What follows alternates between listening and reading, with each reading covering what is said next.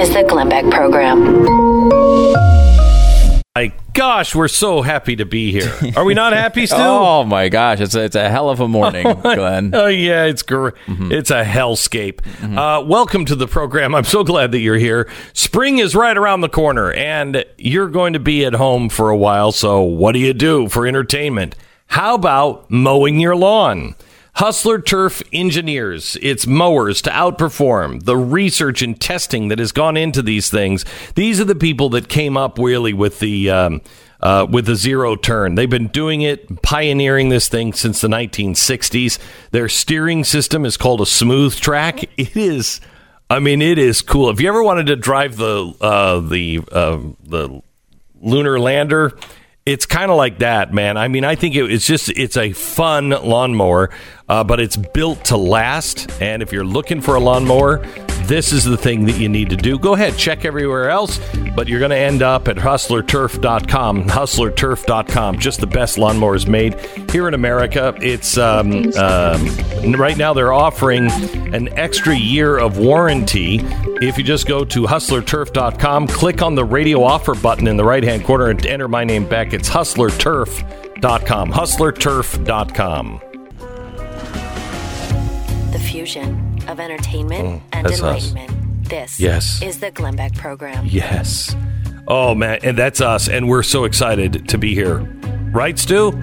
Excited? Oh, thrilled. Still excited? Yeah, Yes. thrilled. Yeah, there's nothing better, nothing better than being here uh, or being at your house. Quite a, being anywhere in the world today is just a joy, and we're going to share some of that joy coming up in one minute. The latest from scientists. This is the Glenn Beck Mm-hmm, Program. Yeah, it's going to be, oh, you're, oh man, are you going to love this? You bet. Somewhere in America, within the sound of my voice, there is a man standing within a stone's throw of the business deal he just made. And like so many before, and hopefully many to come, it was made on a handshake. Not only because that's the way he prefers to do business, but because that's who he is. It's who he's always been. A man of integrity, your reputation not only precedes you, it marks you in the eyes of the beholder as the archetype of trustworthiness. Yeah, you can have the lawyers work out all the details, but you just gave your word. You looked a man in the eye and you said that's the way it is. The eyes of the beholder also drawn quite naturally to the pair of Tecovas boots resting comfortably on his feet. They see the lines of contour, the inherent quality of the kind of boot this man would wear. When you buy a pair of Tecovas boots, you're buying a statement of integrity, also of frontiersmanship. You're different. You're an explorer still. Handmade with the finest leathers, Tecovas boots take 200 steps to complete, and they're twice the value of a similarly priced boot, half the price of boots of similar quality. When you wear Tecovas, you're going to feel the cowboy inside of you come alive. It's Tecovas, Western goods for your frontier. Find your pair now at tecovas.com slash Beck. That's T-E-C-O-V-A-S dot com slash Beck. Tecovas, Western goods for your frontier.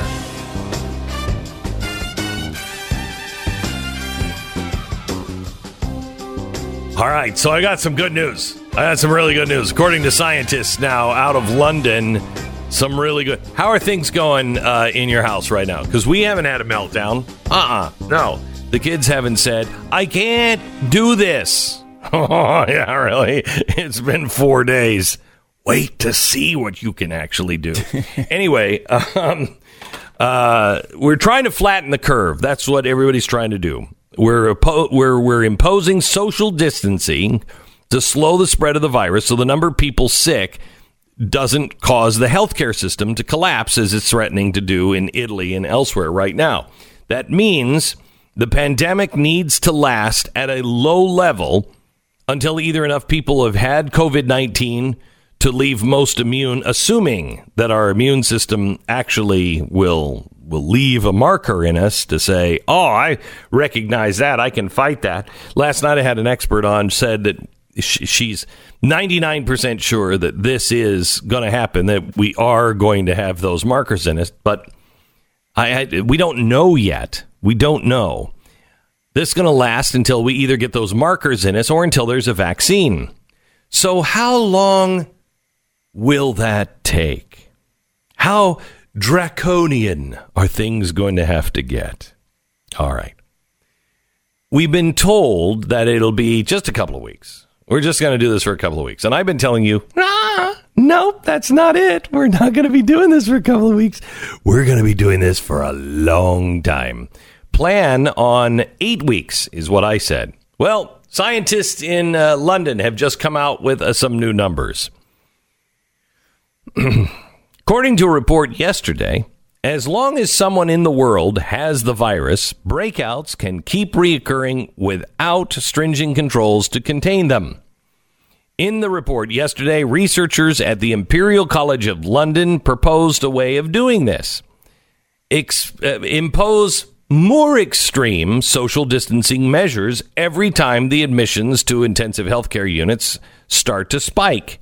Then relax them when they start to fall every time they rise above a threshold, let's just say, for example, a 100 per week, the country would have to close all schools and most universities and adopt social distancing. When they drop below 50, those measures can be lifted. But people with symptoms or whose family members have symptoms would still be confined at home. Now, social distancing, something that we had never heard, but we're used to now all of these new words and phrases just being thrown at us. What is social distancing? Researchers define it as all households reduce contact outside of the household, school, or workplace by at least 75%. Now, that doesn't mean that you don't go out with your friends once a week instead of four times. Really? Is that what you got, Stu? Are you getting that from social distancing that, ah, you know, but Fridays are different? No, apparently not. That's not allowed. Yeah. Yeah. Okay.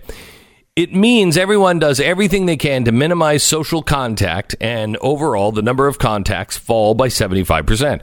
Under this model, the researchers conclude social distancing and school closures would need to be in force some two thirds of the time, roughly two months on, one month off until a vaccine is available. Mm. They say that will take at least 18 months. now, I don't know about you, but my kids are already starting to social distance themselves from me. uh, and uh, uh, I can't imagine being locked in the house for 18 months. I don't think th- I don't think that's Anybody? something that we will accept, frankly. I mean, that is the type of thing that we will just we'll just say no. I, we will just. May not. I read the rest of this? Yes, I know. I know. May I've read I read the rest it's of this happy missive? Mm-hmm. Yeah.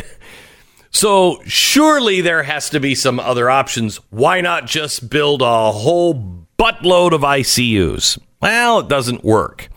The researchers' model that didn't solve the problem. Without social distancing of the whole population, they found even the best mitigation strategy, which means isolation or quarantine of the sick, the old, and those who have been exposed, plus school closures, would still lead to a surge of critically ill people eight times bigger than the US or UK system can cope with.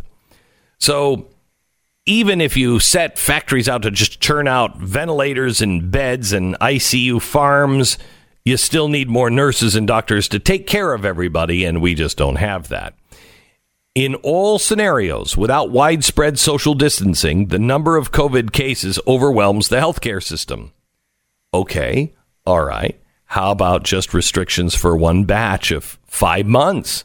Nope, not good. Once measures are lifted, the pandemic breaks out all over again. This time it's in winter, the worst time for the healthcare system. Now, I'm Yay! as I'm looking at this, isn't this Stu exactly what uh, China is doing right now?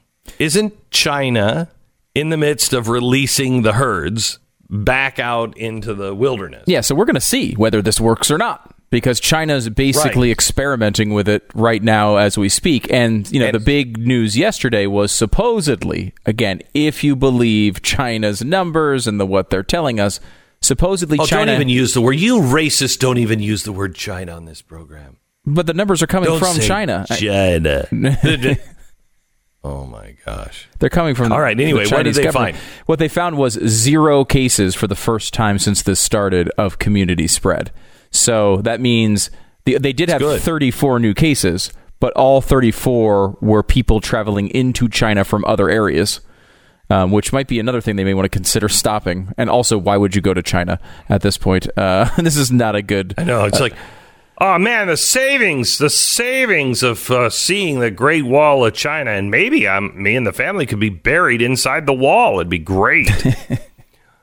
okay, so this, uh, what I don't understand is why we're being told, and I, you know, and I, uh, I asked the doctor on our s- special last night, and I don't feel like I got a great answer. Um, why is it that China is releasing people and they're not experiencing this? Why is it that China um, stopped this dead in its tracks with a lot more people that already had it? Ours are all just projections.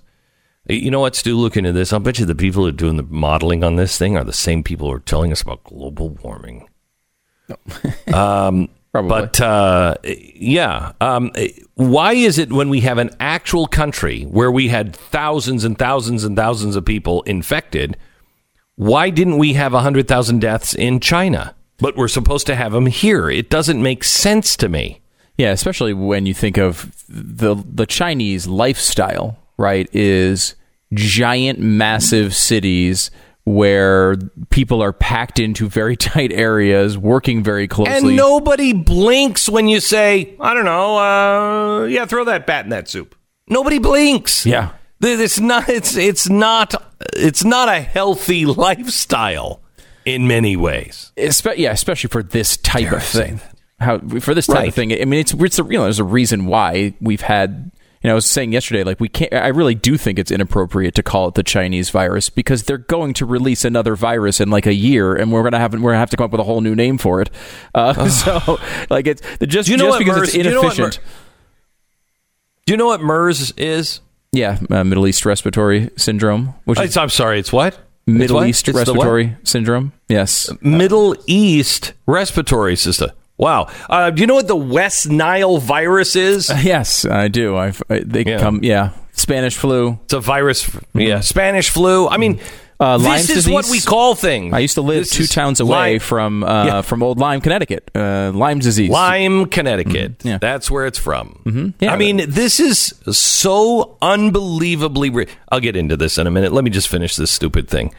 Uh, all right. So, this is going to have a huge impact on uh, people coming together restaurants, cafes, bars, nightclubs, gyms, hotels, favors, uh, uh, theaters, uh, movie uh, cinemas, uh, art galleries, shopping malls, craft fairs, museums, musicians, other performers, sporting venues, sports teams, concert, conference venues. Cruise lines, airlines, public transportation, private schools, public schools, daycare centers. I mean, are you kidding me? This is the entire thing. Now, they say there will be some adaptation, of course. Gyms could start selling home equipment. Oh, and online training sessions. Oh, okay. All right. It's now being called the shut in economy. Shut in economy. hmm hmm It sounds sustainable to me. Um, now, they're saying we're going to have a better healthcare system at the other end of this. Oh, are we? Or are we going to have a nationalized healthcare system? They say maybe movie theaters will take out half of their seats. Meetings will be held in larger rooms with spaced out chairs. Gyms will require you to book workouts ahead of time so they don't get too crowded. But here's the good news governments all around the world, including Israel, have decided to use cell phone location data. See if this uh, matches what you've been saying is coming, Stu. Uh, it'll match location data with its intelligence services to, that they use to track terrorists to trace people who've been in touch with known carriers of the virus. Singapore does exhaustive contact tracing and publishes detailed data on each known case, all but identifying people by name. Uh, to get on a flight, perhaps we're going to have to be signed up to a service that tracks your movement via your phone. The airline wouldn't be able to see where you've gone, but it would be able to get alert if you have been close to someone that has been infected or in a disease hotspot. There'd be similar requirements for the entrance of large venues, government buildings, public transportation hubs. There'd be temperature scanners everywhere, and your workplace might demand you wear a monitor that tracks your temperature or other vital signs. Where nightclubs ask for proof of age, in the future they may ask for proof of immunity, an identity card, or some kind of digital verification via your phone showing you've already recovered from or been vaccinated. The intrusive surveillance will be considered a small price to pay for the basic freedom to be with other people. Gig workers, again, this is this this is a report from London. Gig workers from drivers to plumbers to freelance yoga instructors will see their jobs becoming more precarious. Immigrants, refugees, the undocumented, and ex convicts will face yet another basic obstacle to gaining a foothold in society. Bullcrap. Bullcrap. That won't happen. Can somebody, this is another thing I'm going to take on today. Can somebody please tell me why we're releasing prisoners? Why are we releasing prisoners? Isn't that the ultimate in isolation? Isn't that, aren't we just quarantining them? Why are we releasing people onto the streets? Who came up with that idea? I know. It's rhetorical. I know who came up with that. Moreover, uh, unless there are strict rules on how someone's risk for disease is assessed, governments or companies could choose any criteria. you're high risk if you earn less than $50,000 a year, if you're in a family more than six people, or you live in certain parts of the country, for example. Oh, another way to separate us, divide us, and keep us in our own little corrals. This is great. That creates scope for algorithmic uh, uh, bias and hidden discrimination. As what happened last year with a U.S. Uh, U.S. health insurer that used an algorithm that turned out to inadvertently favor white people. Oh my gosh. All right, I'm going to take a break. I want you to go get some duct tape and I want you to wrap it around your head as tight as you possibly can because I don't know about you, but my head's about to explode. Now, you're not going to, it's not going to stop it from exploding, but when and if you can ever go outside to go to a doctor and say, Could you put my head back together? You'll have all of the bone pieces, everything you need to assemble it right there on the inside of that duct tape. Might take you a while, but I suggest you wrap your head because it's going to be a bumpy ride today.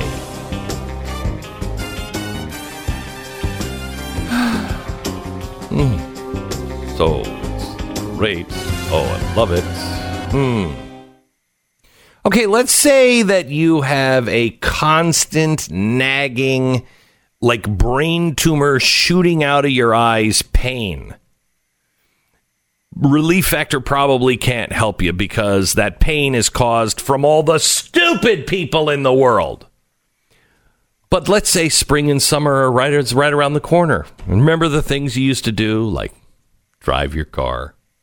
Back before the pain stopped you, remember the things that you used to do, um, how how you used to live, the things that you thought you would do in your life. I have to tell you, Pete and Seth Talbot, the father and son owners of Relief Factor, have told me some of the happiest customer reports that their spouses and friends are just as happy or happier than uh, uh, than they've ever been. Soon as they have relief factor, I know I got my life back, and I feel like I am.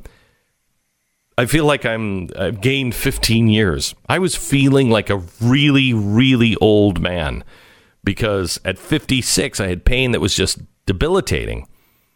Now I can handle my pain. Any pain that I do have, I can handle it. It's relief factor. Try the three week quick start. It's like a trial pack to see if you can get out of pain as well.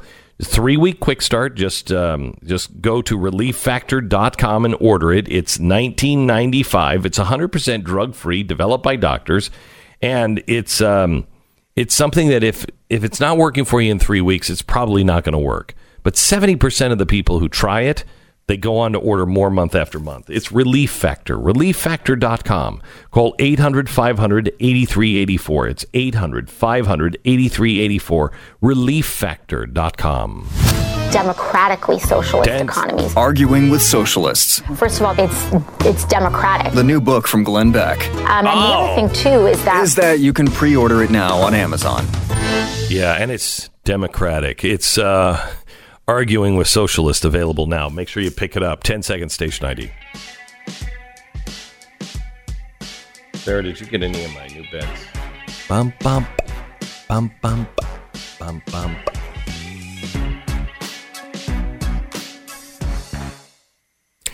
Dear Glenn, I've never been a proponent of unions or strikes, particularly when it involves healthcare workers, but after the last week, if I was asked to strike, I would. I work in a hospital in California's Central Valley, and it is not safe. Masks are being rationed and denied healthcare providers, and it's hard to find disinfectant wipes. To obtain masks now in our hospital, a healthcare provider must go to the nursing supervisor's office for each floor and explain why you need a mask because all of the masks are literally under lock and key because people are stealing them and supplies are running low. To receive a mask, we have to explain which patient we're seeing and the diagnosis, and the person distributing the mask will say yes or no if we can have a mask and what type of mask.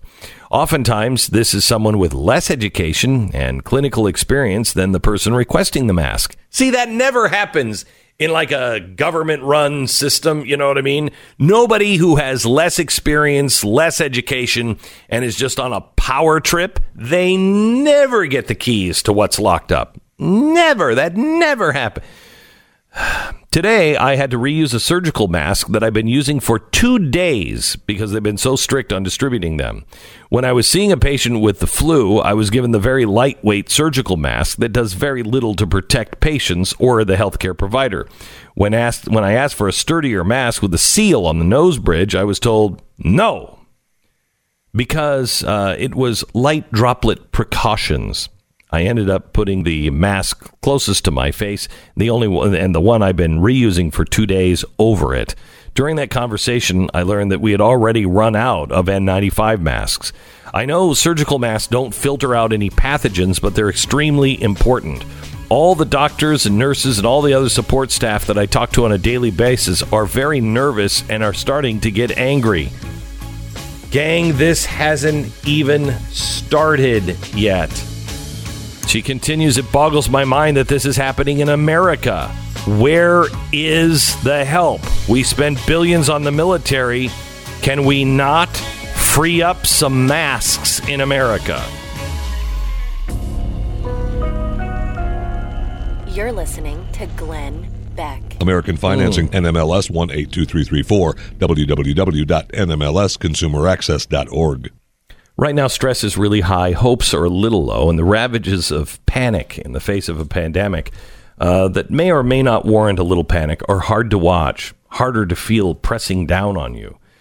But if you're one of those people thinking about buying a home, perhaps refinancing your mortgage, even if you're somebody who's just living under a difficult amount of debt, please, please consolidate.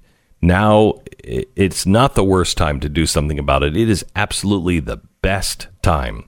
There are people, really good people, who can make you help you make sense of what's happening in the world. The um, the mortgage consultants over at American Financing they can unravel all of this for you in ten minutes. That twisted knot that you have in your stomach, that twisted knot that you have, you know, in your in your bank account, all of that can be undone in just like 10 minutes.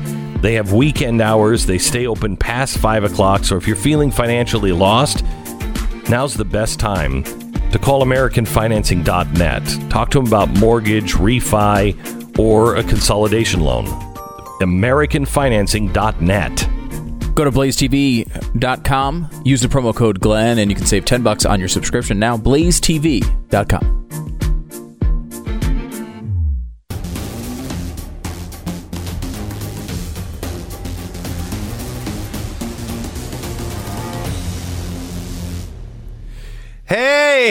welcome to it. Uh, we got a lot of things to do uh, today. I, I I don't know where to start with Pat Gray from Pat Gray Unleashed. Uh, I thought we'd have a rolling conversation, and Pat, you can spin the wheel here wherever you want it to stop. We can talk about whose idea was it to just release people from prison. Isn't that kind of quarantine? Isn't that uh, social distancing? Everybody stay in your cell. Since when? Uh-huh. Who came up with this? Why are we doing this? Okay, we have that as topic number one. Mm-hmm. Topic number two is uh, China. Know, how dare you call this a Chinese virus? How dare you call this the Wu- Wuhan virus? Really? The Spanish flu? you know, German didn't measles? even come from Spain? Oh, oh, God. That's just where it was or hit hardest. just yeah or we could just talk about come on come on. We could talk about uh, the gop Yeah. that is they're willing to spend anything and where anymore. are we getting these ideas? Does can you tell me what the metrics are here? If you really want to help people you're just going to send everyone a check for a thousand dollars? What are you talking about first of all it's not everybody it's only people who have an income of i think it's a hundred thousand dollars uh, or a hundred fifty thousand as a couple and 75 uh, and below as an individual Okay, well, that covers a lot of people. Uh, but what are they supposed to do with that? What? Where are they going with that? And really, we're just. How about just no taxes for anyone? Right, that's the no re- taxes. That's the less government thing to do. We're doing the bigger government thing, and that's what we keep doing over and over and Right. over. How about this one, Pat? How, about- how about how about this one? How about you can't foreclose on anybody's home? Can't do it. Can't do it for the next six months or until this. Mm-hmm. I mean, mm-hmm. that's not good. No. But not ideal, It's but- not just printing money. I do believe that is part of this. I, I think they're uh, going to do that for two months, right? Isn't it a two month process to start. Yeah, Yeah. Um, Uh, but you've got you've got McConnell, Mitch McConnell, who's a supposed Republican, um, and this is why we didn't like the guy so much in the first place. We're going to go on and vote as soon as the Senate can get permission to vote on the bill. Came over from the House, sent it down to the president, reassure the people. He added, "A number of my members think there are considerable shortcomings in the bill. My counsel to them is to gag and vote for it anyway." Oh, that's uh, that's very conservative you. Thanks, thanks, Mitch. And then it's the I, I'm I'm beginning to hate this phrase more than the, more than poison. Uh, let's not let perfection be the enemy of good. Shut up! Shut up! I, I can't take that. I Uh, Glenn, can't take it. do, do you know the CDC guidance of how far I have to be away from Pat when he's yelling like that? It's definitely going to be more than Probably six about feet, right? A mile and a half. no, that's that's yeah. That's why I'm that's why I'm in another studio. There is no distance for You know- Pat. How, try Cleveland. we have eight conservatives left in the Senate. Eight. Marsha Blackburn voted against it. James Inhofe, Ron Johnson, James Lankford, Mike Lee, of course. Mm-hmm. Thank you, Mike. Rand Paul, Ben Sasse, and Tim Scott. Those are the only conservatives, I guess, left in office. Well, because they were they were hammering Rand Paul yesterday because he decided to propose an amendment, and the amendment would say, "Hey, if we're going to give a trillion dollars away, let's come up with a way to pay for that." And maybe we, for example, his idea was let's get rid of the war in Afghanistan.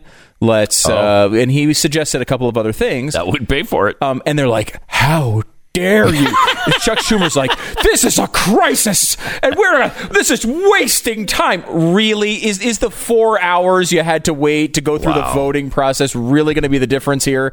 Uh, you know, I, I, it's not like you good guys are going to send out these checks today. Like I, we all understand this is going to be a little bit of time, but you know they can't even have a conversation about paying for it. And I understand No. this is a tough Right. one. Like you know, to your point about the taxes, like I love that, and I think that's a great way. And I love the. I would suspend all federal taxes. Yeah, and it's great. Glenn's made a great Me point too. on this. Like it's it's an uh, almost an automatic sunset. They can't keep all this power because they're going to want to reverse the tax thing so badly that when it's time to reverse it, maybe they will. Right. But the the issue there is, and I think there No, is. they, they they absolutely will. In Absolutely fact, they will. Mm-hmm. end it. Mm-hmm. They will end the if you tie it to no taxes until this national emergency is over. I can guarantee you at the very first opportunity that they have to declare this national emergency over, mm-hmm. they'll declare it's like it. next Yes. Tuesday. They will do it. Really? Yeah, We're- yeah it'll be like We're a, a national emergency. You know, I think we might have been overreacting a little bit. There's a giant pile of bodies outside the hospital. You think it's over now? Yeah, it's over. No, Okay. no. we have less no. bodies today than we did yesterday. Okay. It's over. It's It's, over. over. It's the over. only time your convictions and principles are tested are when there's a crisis, right? There's no. You don't have to. I mean, y- y- you your principles don't have any sort of a trial. It's easy, yeah. if there's nothing going on. Of course, they're going to be tested in a crisis, and that's when it's important to stick to them. Yeah, it's it's They won't. They won't. They won't. it strikes me too like with the taxes thing the one argument i think that has some value against just doing taxes is there are a bunch of people who are going to lose their job and then not have taxes to pay so they're already paying zero and it's not necessarily going to help those people but we do have things like unemployment that maybe Yeah. maybe there maybe the, the the it's a little bit easier to get maybe it's a little bit more generous than it was in the past but there are things like that that are, are, are able to be done where you know you can you can bridge that gap for people who really need it. Just throwing a thousand dollars at everybody in America. I mean, you know, it's I understand Andrew Yang made that sound so appeal, appealing, but it's it, it- you know it's it's a very questionable thing. It's the type of thing that may not go away. And obviously, as Mitch McConnell points out, nobody's putting thought into this. They won't even take time to vote on an amendment. They they think that's the worst thing in the world. And by the way, Mike Lee was I think one of three, along with Rand Paul, that actually voted for the Rand Paul amendment. Um, and you know they, they they don't want to even take time to figure out how to pay for it. They don't they don't want you even if you have a problem with the bill. They just want you to vote for it anyway. Like Yeah. that's how we always get Gag into trouble. vote. Right? Always Every get into time. trouble. Uh, it's, it's, I, So I have some additional happy news. Okay. Okay. Do we have any happy music or anything, Sarah? Do we have anything that's like, oh, that'll make me feel better when I say this? Have anything? Oh, you know what? Let's get that really moody. yeah, okay. I like this. Ladies, I'm not a meat puppet, okay? No. Uh, all right. So, as we're sitting around here with our cocktails in our hand and, and just talking about the little people, uh, let me tell you about. Do you remember? Um, hey, Pat, Pat, come here for a second. Come on over here for a second. Uh, do you remember when the people were talking in 2008 about uh, this thing called derivatives? right, derivatives, and and and and and the little people thought, oh, this is a bad thing. These derivatives, uh, and the banks were. Uh, of course, they were too big to fail because they had some money in derivatives, and that caused the whole breakdown. Do you remember those times? I do. Yes, yes. Right, right, right, right. Uh, the banks are now. Guess, guess how much the banks are sitting on in derivatives now. Guess. I want you to guess. Guess. Um, oh, don't get rid of the music. And please, I need that cocktail I'm music. Okay, guessing more than back in 2008. Guess a number. Uh, okay. Guess Um, a number. Guess a number. I know it's huge. Do you want me to Yeah, play my yeah, old yeah. game? And uh, No, I don't. No. Well, yeah, go ahead. Play, All your, play your old game. Fifty trillion dollars. Fifty trillion. Fifty trillion dollars. 50 trillion. Fifty trillion. That's now Mm-hmm. for anybody who doesn't know Pat's old game. Pat's old game is he guesses some crazy number, and then and he's like, and I'm disappointed if And it's I, a I dollar spoil the below that." surprise. Right. Yes. Correct. Correct. Okay. Okay. Well, right. you're you. If we were playing the game Mm-hmm. uh, closest without going over, you would lose. Wow. Unless we Uh, were playing it for individual banks. For instance, JP Morgan Chase. They now have derivatives sitting on $48 trillion. One bank. Citigroup Wow. has $47 trillion. And Goldman Sachs, $42 trillion. Oh, Would you like another drink and try to play again? Oh. Guess the number of derivatives. Guess it. Guess. Go ahead. So the total number? Total number. 48 quadrillion. and I'll be There disappointed if it's a dollar There you go. Nice work. I think you, 48 ah, quadrillion. I think you got over it that time. Yep, you did. It's Yeah, only okay. 1.5 quadrillion dollars. That Yeah. Oh is Oh my gosh. Yeah. What? What? That's the first time I've ever heard it Five in a real story. right. The I quadrillion said to number. my kids. I said to my kids last week, this is Oh. going to be an amazing Wow. week. By Saturday, you will see and hear things that you've never seen before. That is the same thing I said last night when I found that number, uh, Pat. I've never, never heard heard, never heard the word quadrillion used in a real sentence. Wow. 1.5 quadrillion dollars of derivatives. Remember, derivatives, the bad thing. Yeah. The thing that the banks were too big to fail. Mm. One point Yeah. four quadrillion. No, 1.5 quadrillion. Okay. That's I mean that's unthinkable. You can't even I mean the only time I've actually ever heard it and I've never seen it in a story. You know where I, I saw the I think it was in the movie uh Passenger the Passenger. Did you see Passenger with um Jennifer Lawrence and Chris what's his face? oh, may know? have, yeah. Remember that? have.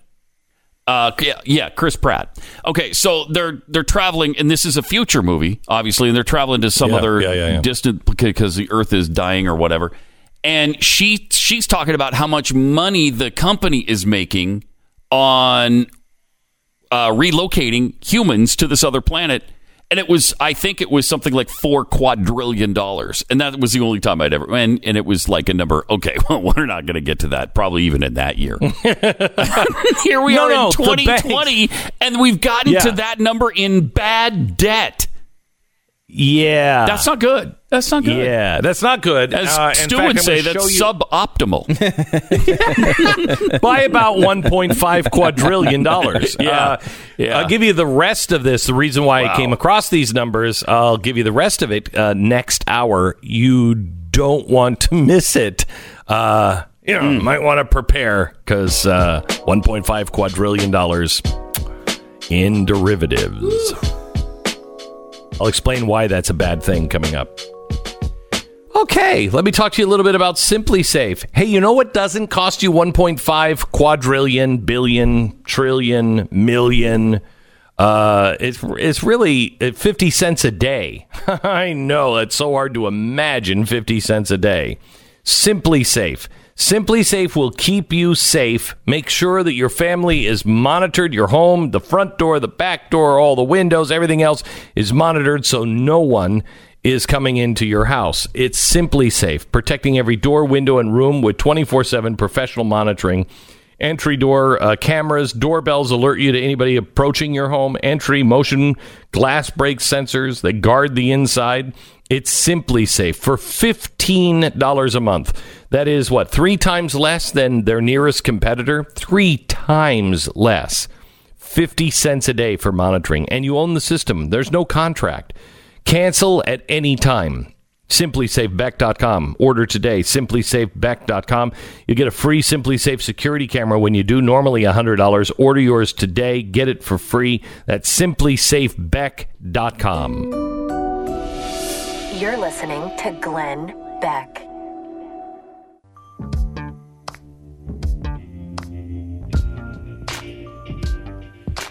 Welcome to the Glenn Beck program. It is Thursday, one day away from Friday, where we can all go go home. Go go. Anybody working from home?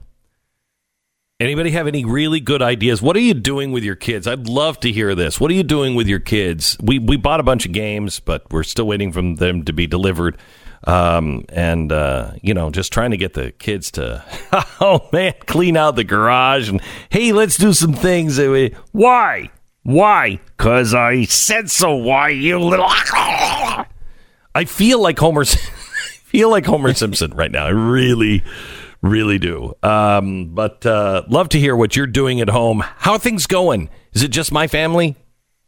Just is it just me? You having a good time, Stu? You're not home all the time. Though. Yeah, I might honestly, my schedule hasn't changed much at all. Uh, it's I'm Yeah. still pretty much here at the studio and doing everything. How's Lisa doing? Uh, not so great. Oh, not she's. Uh, not- I mean, she's doing her best, but she's a very social person. This is my wife, and she likes to be out talking to people. Like when we have a, vacation week, where we're, let's say we're all you know home or doing something, she hates being in the house for more than a couple of hours at the time. She like always wants to go out and do the next thing and go see more people. And you know, where I'm fine never seeing another person in my Right. life. Uh, she's not like that, so it's a much bigger adjustment, I think, for her. Uh, and you know, of course, the kids are home, and they are uh, doing at home learning now uh, with the online situation, which is a whole new process. And trying to get them to focus like they focus at school is not always easy. I, it's weird because don't I live in the same basic school district? I mean, We're not in the same school district, but we're a few towns away. We're really, yeah, but we're really. cl- I mean, everyone around my town, everybody's back to school. You know, not in school, but they're doing this home learning thing. Not my school. My school's like, yeah, we're you know we're still working on it. We're coming up with some things. Like, really? I mean, I don't think you guys are actually working on it. I think you you might be at the beach with every seemingly everyone else in America. Did you see the beaches in Miami and Florida? Have you seen those pictures? Yeah, well, yeah, that and the spring break people who are those are Oh my gosh, spring break people. pretty oh. funny. if I get it, I get it. Yeah. Oh my gosh, you're about to get it. You're about to get it. It just me? Am I becoming an old man? You know, for the first time, I related to Bernie Sanders. Where they're like, "Well, so are you dropping out? I'm working on this effing virus thing." You know, for the first time, I'm like, I kind of understand his uh, anger there at the press. Shut up! Leave me alone! I'm working over here. You're listening to Glenn Beck.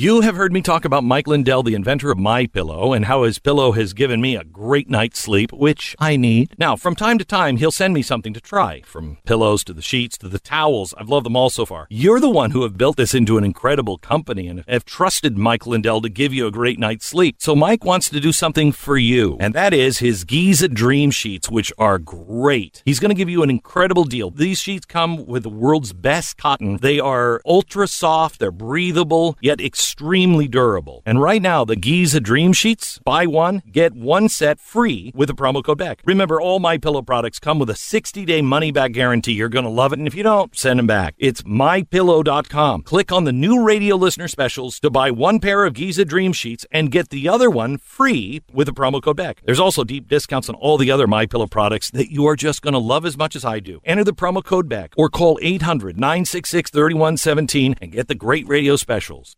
$2,316. That's an important number because according to the FBI, that is the average dollar loss from a single break-in. It can derail you financially, not to mention how creeped out you are. Have you ever been broken into? It's a creepy, creepy feeling. So here's my advice. Protect your home with SimpliSafe. They're the go-to guys for home security, at least for me and my family. They are masters of protection now. SimpliSafe protects every door, window, and room with 24-7 professional monitoring. They'll make it easy on you. There's no contract, no hidden fees or fine print. Plus, you can set this system up all by yourself. Anyone can do it. I've done it, and I can't do stuff like this. There's no trade-offs to your safety. It's won a ton of awards from CNET to PC Magazine to The Verge. Prices are always fair and honest. Around the clock monitoring is $15 a month. That's three times less than the other guys. 15 bucks a month without a contract. So go to simplisafebeck.com today. Get a free SimpliSafe HD security camera. Normally that camera camera's 100 bucks, but it's yours free today. simplisafebeck.com.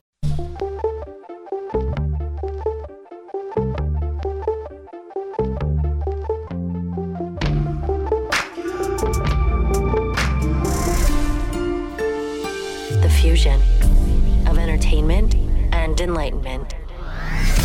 Well, hello, you sick, twisted freak. Welcome to the program. Uh, today is, I'm in my happy place. This is as happy as I'm gonna get. I'm in my happy place today, and uh, Joe Walsh, I think, is uh, Joe Walsh. Matt Walsh is gonna. Joe Walsh would be a good guest too, but Matt Walsh is gonna join me here in a second. I think he's in his happy place. Uh, we're gonna talk a little bit about coronavirus and the church. And what should the churches be doing? The ever outspoken and always so never ill tempered Matt Walsh in 60 seconds. This is the Glenn Beck Program.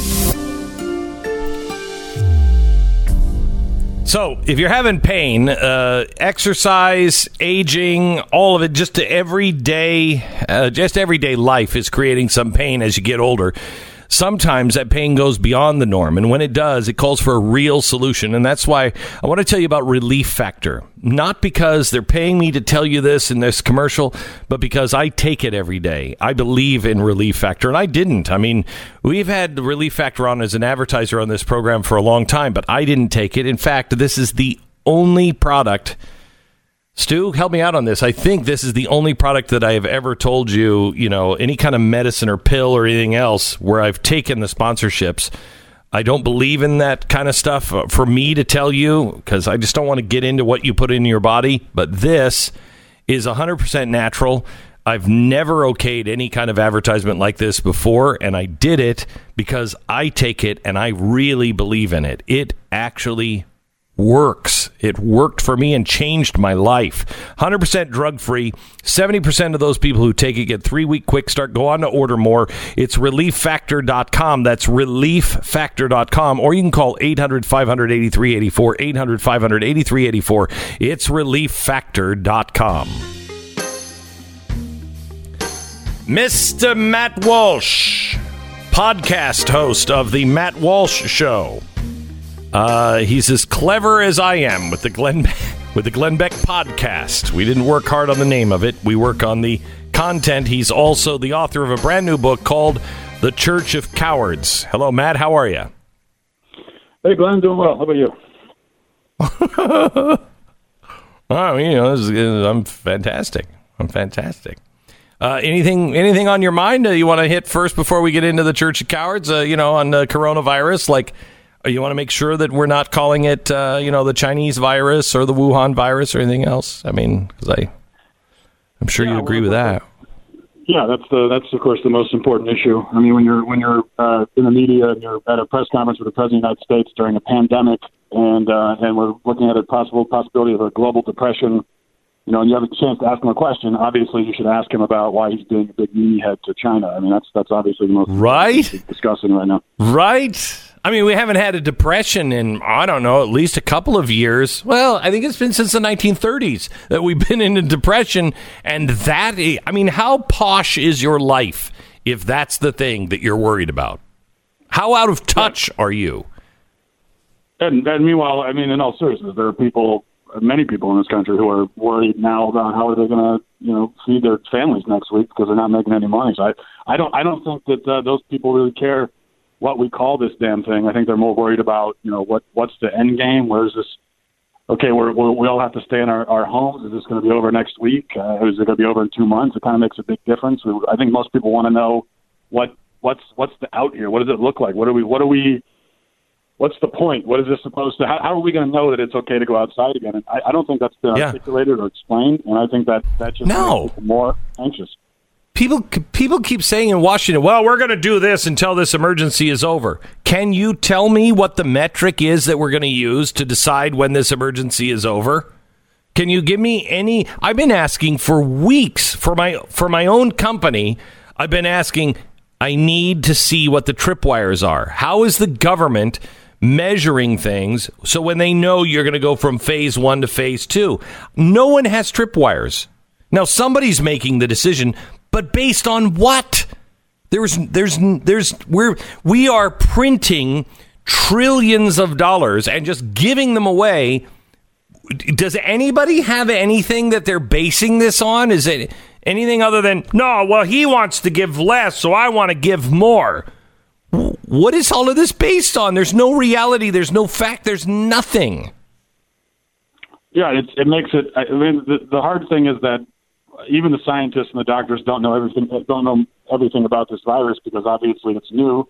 And the rest of us, I know for me, I don't know a damn thing about viruses or, or pandemics. It's it's not something I really thought about up until now. I'm not an expert.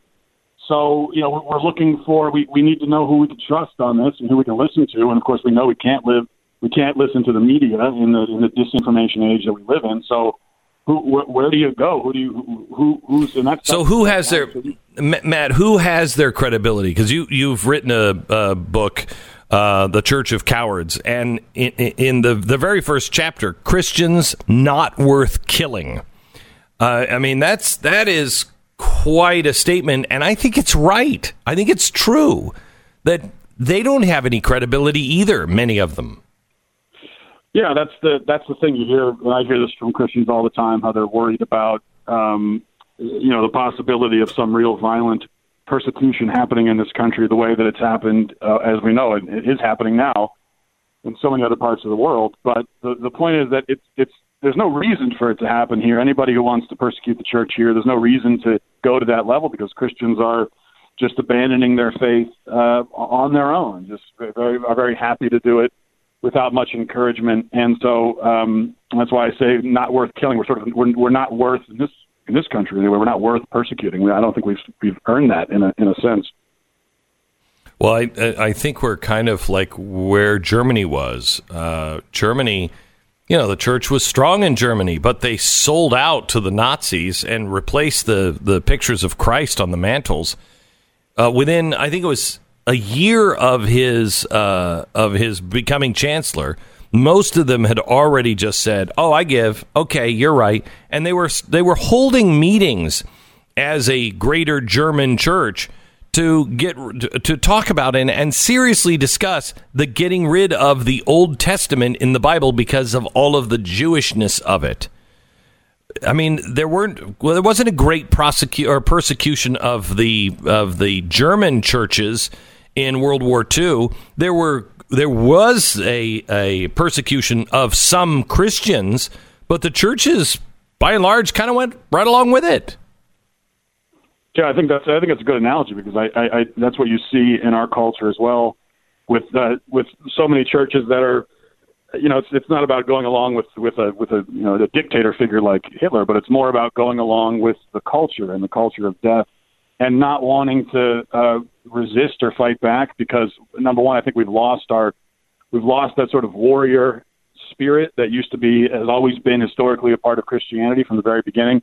And also, we've been told that things like tolerance are these great virtues, and so we can go with the flow and be apathetic, and then dress and, and be cowardly and dress that up as tolerance. But of course, we know that tolerance is, is not a virtue at all. Tolerance can be fine depending on what you, but it all depends on what you're tolerating. And even if you're tolerating something good, it's a, it, it doesn't take a lot. The thing about tolerance is that you can do it from your couch with Cheeto dust all over your all over your chest when you're oh, sitting there watching TV. It's, it's really easy to tolerate things. It just requires you to literally do nothing and allow whatever it is that's happening to continue happening. So it's not virtuous. And we know that that with as as Christians, there are so many things that we should not be tolerating to the best of our ability. We should be resisting and fighting back against. And that's what, if you look, pick up the gospel sometimes and, and read them. I think people need to actually do that, especially if you're a Christian. Mm. And you're going to find that, that Jesus, Jesus Christ, when he was walking around on earth, was was was confrontational. He was not. This was, he was not a hippie peacenik figure going along to get along. He was confronting constantly and aggressively. Well, I have to interrupt. May, may I interrupt you, uh, Mr. Matt Walsh? It's uh, Joe P. reporter from MSNBC, and in your book, you you describe the hangout Jesus, the idea that Jesus hung out with sinners and prostitutes, and that's exactly what he did. You know, you're saying he was he was not a tolerant man, but he was hanging out with them all the time. He was uh, having dinner with them, probably partying with them. Uh, you know, just hanging with the common folk. And you're this Jesus you're describing. I don't recognize, sir.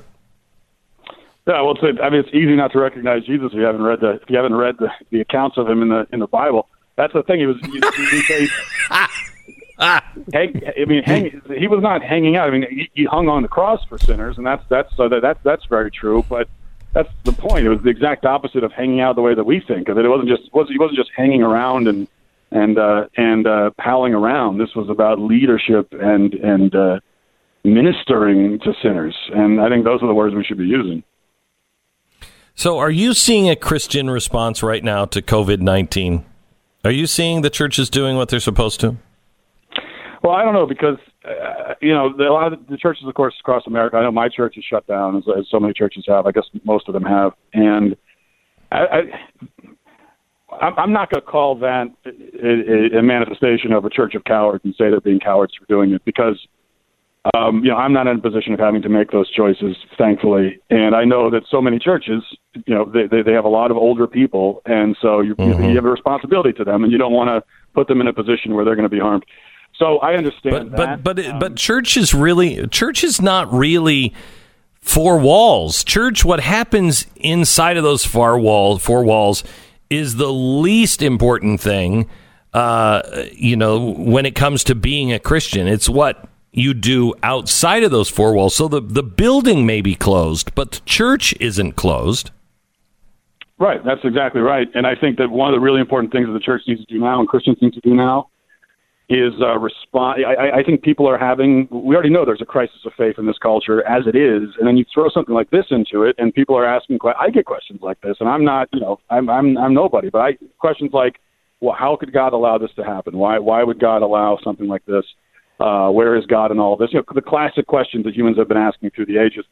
And uh, mm-hmm. and it's it's it's a question that Christians need to start taking seriously and trying really hard to answer uh, because that's another thing that I think there there are people in our culture who are losing their faith, and it's not always because they want to go run off and sin and because they're weak.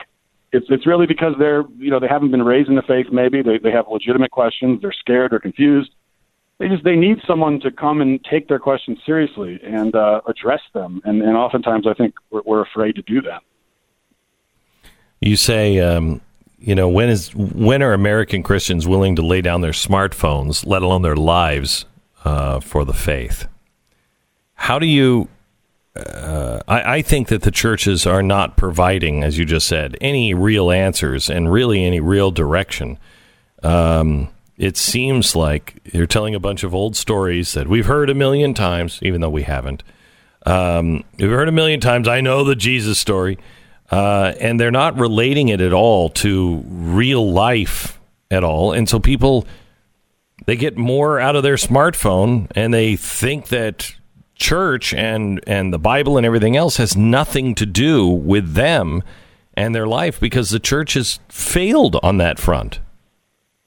Absolutely, and I think, I mean, you you want to know the, the the thing that's responsible, I think, for for leading you know millions, especially of young people, away from the faith. It's YouTube, and and what what, what I mean by that is is is there are young people, especially they go to college, they find that their faith is attacked. They're being told all these things, presented all these arguments, presented a lot of information, much of it false about the Bible and the history of Christianity. And so now they have questions, and, and they, they need to they need to turn somewhere and, and, and, and ask someone. And they try to turn to their pastor, and all they get is just silliness and platitudes. So they go to YouTube and they just start per- perusing and, and trying to find an answer somewhere in there. And um, and then they, they get the wrong answers, and they get you know they stumble on all these other videos, and, and that's how they end up losing their faith because again it's just there's not any real moral and and also intellectual leadership happening in the church in so many cases uh, and I think you're right that so many people go to church and they find that what it seems like to them, they're getting old stories and they're getting, uh, you know, a little pep talk that has no connection to their actual everyday life and the moral struggles that they face. And if that's the case, then we're just going to continue to lose uh, Christians in this culture. So, what is the what's what's your prognosis? Well, I think the, you know, first of all, what we need, as we've been talking about from the church and church leaders, is is a willingness to lead on a, on a you know to show moral leadership and to engage with the culture and to speak to people on the level where they are and about the things that they're actually struggling struggling with. But then also, I think we as Christians need to do uh, need to analyze ourselves, and we need to think, you know, there's a lot of extraordinary claims that we make, a lot of things that we, we claim to believe that are quite quite startling, honestly. And we have to think, do I do I actually believe those things? And and if I do, well, that reality, um, that belief should infiltrate every aspect of my life. I mean, there should be no part of my life that is immune from this belief.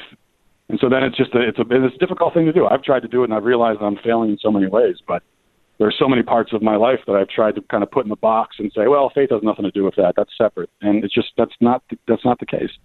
So I think that's a that's a, a test we have to run for ourselves.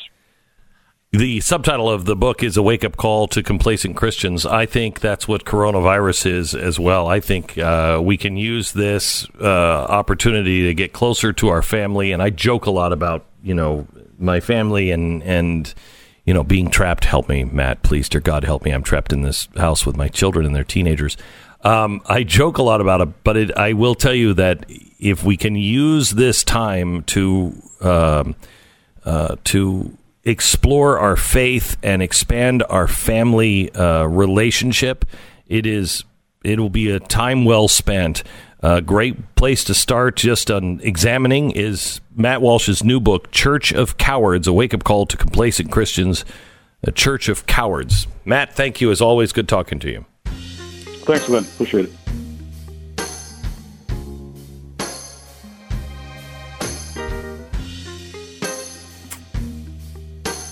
Nobody sets out to have the information they pass back and forth over the internet stolen. If they did, I mean, the job of the cyber criminal would be just so much easier. It's like, oh, you want that here? Let me just let me transfer that to your screen. The sad truth is that we let these things happen to us because we're so complacent, and we think that cyber protection is either too complicated or too expensive which is exactly why you need Norton 360. Norton 360.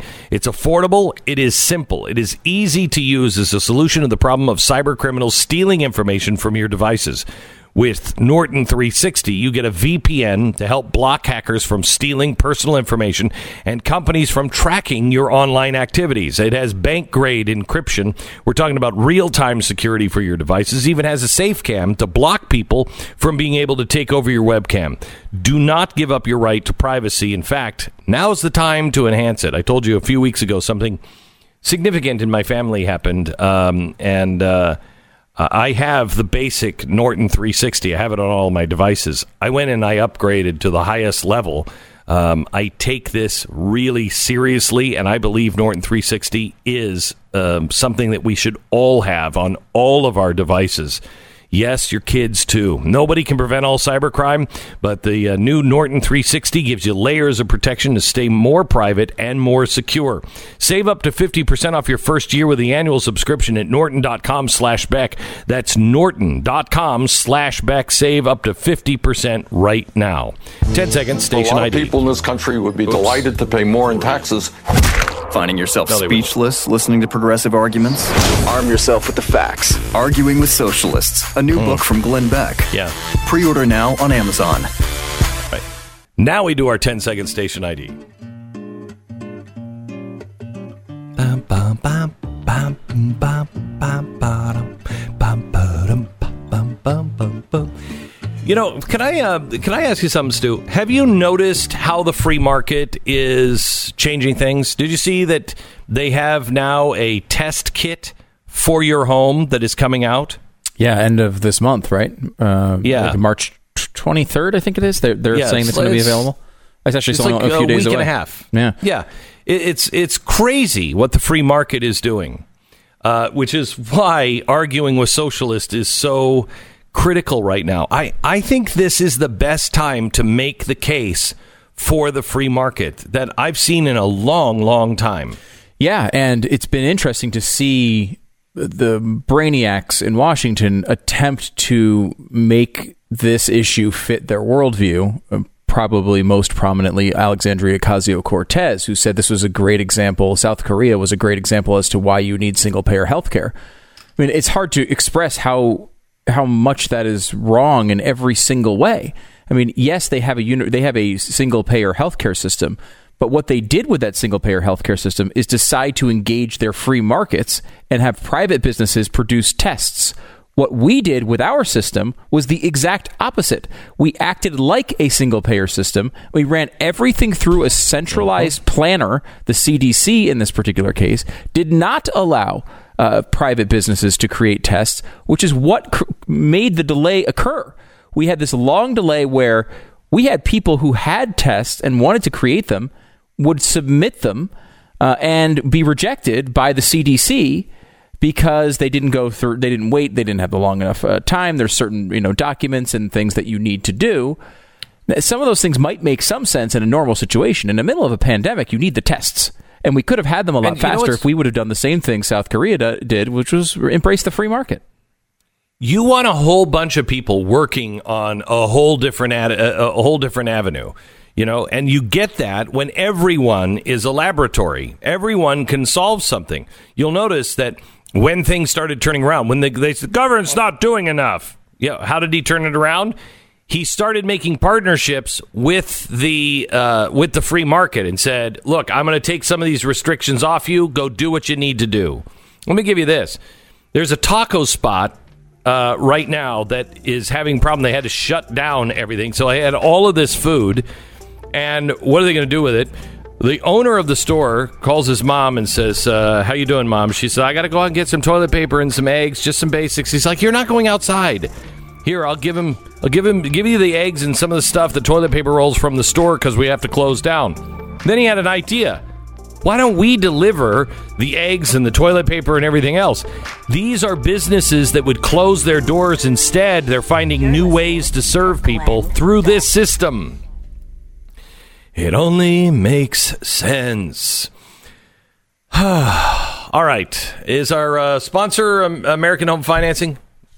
Oh, it's CarShield. Let me tell you about uh, CarShield. CarShield is just this great, great company that is now the largest. Uh, what, what do you call it? It's not a warranty. God forbid you say that. Uh, um, they they uh, give you extended coverage on your car. So when your actual warranty goes down, you're stuck with all of the payments of anything that goes wrong. And man, cars are so expensive to fix now. CarShield has you covered. You call them up right now and uh, and find out they have individualized uh, special pricing. You can design it yourself. Use the promo code Beck, and you're going to save a buttload of money right now. But don't pay all of that money when you have to have a sensor repair. That's like three grand. Do you have three grand? I don't. CarShield, 1 800 CAR 6000. 1 800 CAR 6000. Use that money to what you had planned for, not to fix your car. Visit carshield.com, promo code Beck.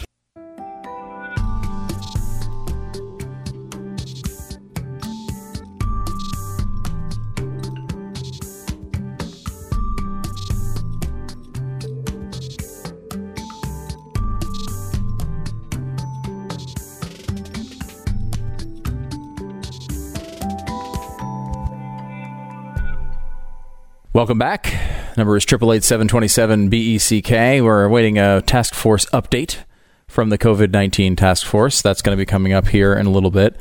We may be talking to We somebody also today, have- yeah, that who actually has it. We right? also, yeah. I'm sorry to interrupt. Yeah, we uh, we. Uh, wait a minute. I'm not interrupting. You're interrupt. Well, who gave you the? anyway, uh, the we have a we have a guy. His name is Hunter Howard. 50 years old. Came back from a ski trip in early March. Within a week, he realized, oh crap, I think I have the coronavirus. He was the first guy in Dallas to have it. He's recovered now. He's going to be on with us in just a few minutes, telling us what it was like. But there's some there's some new stats out that show all of this about it's not affecting young people. Uh, seems to be kind of not true. Yeah, uh, they're saying now for forty percent of those hospitalized in the United States uh, ha- have been between twenty and fifty-four years old. So not uh, not elderly, not anywhere near that in many cases.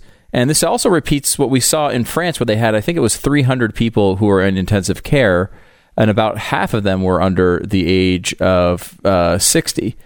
So it, it's it, this has been one of those situations where you realize as it goes on we don't have all of the information and we're trying to make snap judgments without it. What? Uh, it's tough though. I mean, I, what do you do? Like, there's a there's a great article that's been making uh, the rounds that basically outlines this fact, and that we don't know how fast it spreads. We don't know what it's going to do.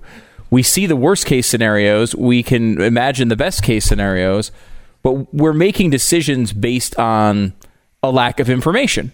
And that's absolutely true. However, when the worst case scenarios look like they do, and they're this close, you know, day to day, it's not like global warming where the worst case scenario is really bad, but it's you know decades into the future, and you- and you know eh, that's a totally different situation. This is a situation where like if you wait three more days, you may have tens of thousands of more people that that have this uh, virus, and you can't do that. Can't afford it. Right. And and it, you know, here's the thing: we're going to make mistakes. Mistakes are we're going to look back and go, "Well, that one was stupid." We're going to make those mistakes, but when we should correct them as soon as we figure out that that was a mistake. And I'm not sure we are we are running now like chickens with our heads cut off to where we what is the why are we making some of these decisions? And I think that there is a case uh, to be made that the you know what I'm going to next hour I'm going to give you a I'm going to give you a list of things that I know. Things that I know.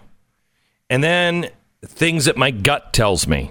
Because there are different there's difference there. And I know this is a an actual real pandemic. I know this is not a bioweapon or anything else, but I think there are those who are using this uh, to really hurt us and uh, and hurt the entire capitalist system to reset the system. No, yeah. There's something else too that we have to be really careful of. Trump just uh, just said that he was closing the guest worker visa thing uh, down at the border. That seems right off the top of your head a good thing. Except I grew up in the Pacific Northwest. I grew up on the West Coast. Migrant farmers uh, and mar- migrant workers are critical to our food. So w- we can't say no to migrant workers. It's not like it used to be where, well, we'll just get our boys and girls out there and they'll just they'll just uh, pick the pick the berries and uh, and till the soil and uh, make sure that we have. They're not going to do it. They're not going to do it. We do need these migrant workers, and I hope somebody in the White House is thinking again about the farmers because the farmers are starting to scramble. This is the kind of decision that if you don't, if you don't go back and say, okay, wait a minute, wait a minute, wait a minute, yeah, but there there is a visa program, there is a migrant worker thing that we may have to make an allowance for. Otherwise, we have no food. You- And to be clear, you're We- talking we- about legal immigrants here, not illegal immigrants. Yeah, yeah, yeah. Mm-hmm. No visas. Yeah. You know, you're a migrant worker, and he's going to stop all of that. We can't stop all of that. We have to have the H two A agricultural visas. We have to have them. Uh, all right. Um, our guest is not uh, joining us. Is this right? Do we have? We had uh, Not at the no moment. guest. Okay, so reschedule him for a, for another time. Uh, other than you know now. Let me give you an update on guns. Yesterday yesterday i went to my doctor. I got an injection in my back um, and uh, and you know they put you under uh, for that. And uh, they give you basically truth serum. And so it's funny because my wife is usually at my bedside and she was you know she's usually there when i wake up and and she generally makes notes of all the funny things that I had, had said uh, that I don't recall. Well, this time they I you you couldn't nobody was allowed in except for the nurses and for me. And so I'm fine and I come to. I have no idea what I've talked to these guys about as I'm in recovery. Uh, and then then afterwards, they all kind of came by my bedside and they're like, okay, can you tell us what do you think is happening? What do you think is coming? What should we do? And my first memories are me saying, yeah, you got to go out and buy guns. You got to, I mean, it's time now. You got to go buy guns. What are you doing? Where's your, where, your bank account? You, you've got your money where? I have no idea. I have to call them all and say, whatever I said to you, I don't know if that was I don't remember the advice I was giving to you yesterday. Take it with a grain of salt. Uh, but um, one of them was telling me that he went in and tried to buy some ammunition here in Texas. and he said it was crazy. Just got a call from a friend of mine before we started the show, and they said, "Hey, just want you to know, I tried to get a gun uh, at Cabela's or wherever here in Texas, and they said it's a 30 day wait. The government is so backed up with background checks, it's a 30 day wait to be able to get a gun." Now, I don't know how much of that I believe. Uh, I mean, it is the Trump administration, so I'm I tend to believe they're not doing this, but this is the kind of thing that the government does all the time, at least in other administrations like Obama uh, and before that Clinton, where it's like, oh, you know, our our computer thingy majig, it's down. And uh, we don't have the McJigger guy to come over and fix it yet, so it's going to be a while before we can get that through. And soon as you know, as soon as you know George Bush is elected, ah, the computer said thingamajig's working again. So I'm not sure what that is, but there may be a huge run on guns uh, right now. Well, especially I mean, if you if they tell you you can't leave your house, right? You're going to be in your house. We're looking at a potential economic, you know, catastrophe at some level, right? We're looking at potentially at least a Um, recession. Um, you Oh, no, might, we- we, we- might we want are- to we might want to want to have guns at your house to protect your home. Yeah. We are now talking about a depression. You know, I thought I was way off uh, the the rails, and I was nervous to say it just about two weeks ago. I said I think we could be in a depression by by this time next year. I think we could be in a deep depression. Um, and I remember hesitating. Uh, last night I read we we might be in a depression by the third quarter of this year. Really? Summertime, we could be in a depression. And when you see the stats, I'll, I'll share them with you uh, next hour. When you see the stats of of what the Fed is doing, and it just doesn't add up to all coronavirus. It just doesn't. It doesn't. Yeah. You know, the other thing too, Glenn, is uh, you, you always have to do a cost benefit analysis when you look at something like this, right? What's the cost benefit analysis of us being at home for a week or two? There's economic consequences to that. Could be bad. We're going to spend a bunch of money. The government's going to obviously throw money at this problem and try to solve it. So far, they've been completely unsuccessful with those efforts. They've done absolutely nothing to calm the markets. Um, but uh, at some point, we have to look at and remember that the economy is not what the way it gets summarized, which is do we get to go out and buy new cars? Do we have nice homes? Do we have nice things? Do we have a savings that's growing and a 401k that's growing and a retirement and, and vacations and all of these sort of frivolous parts of the economy? One of the, the reasons why civilization exists is because of this economy.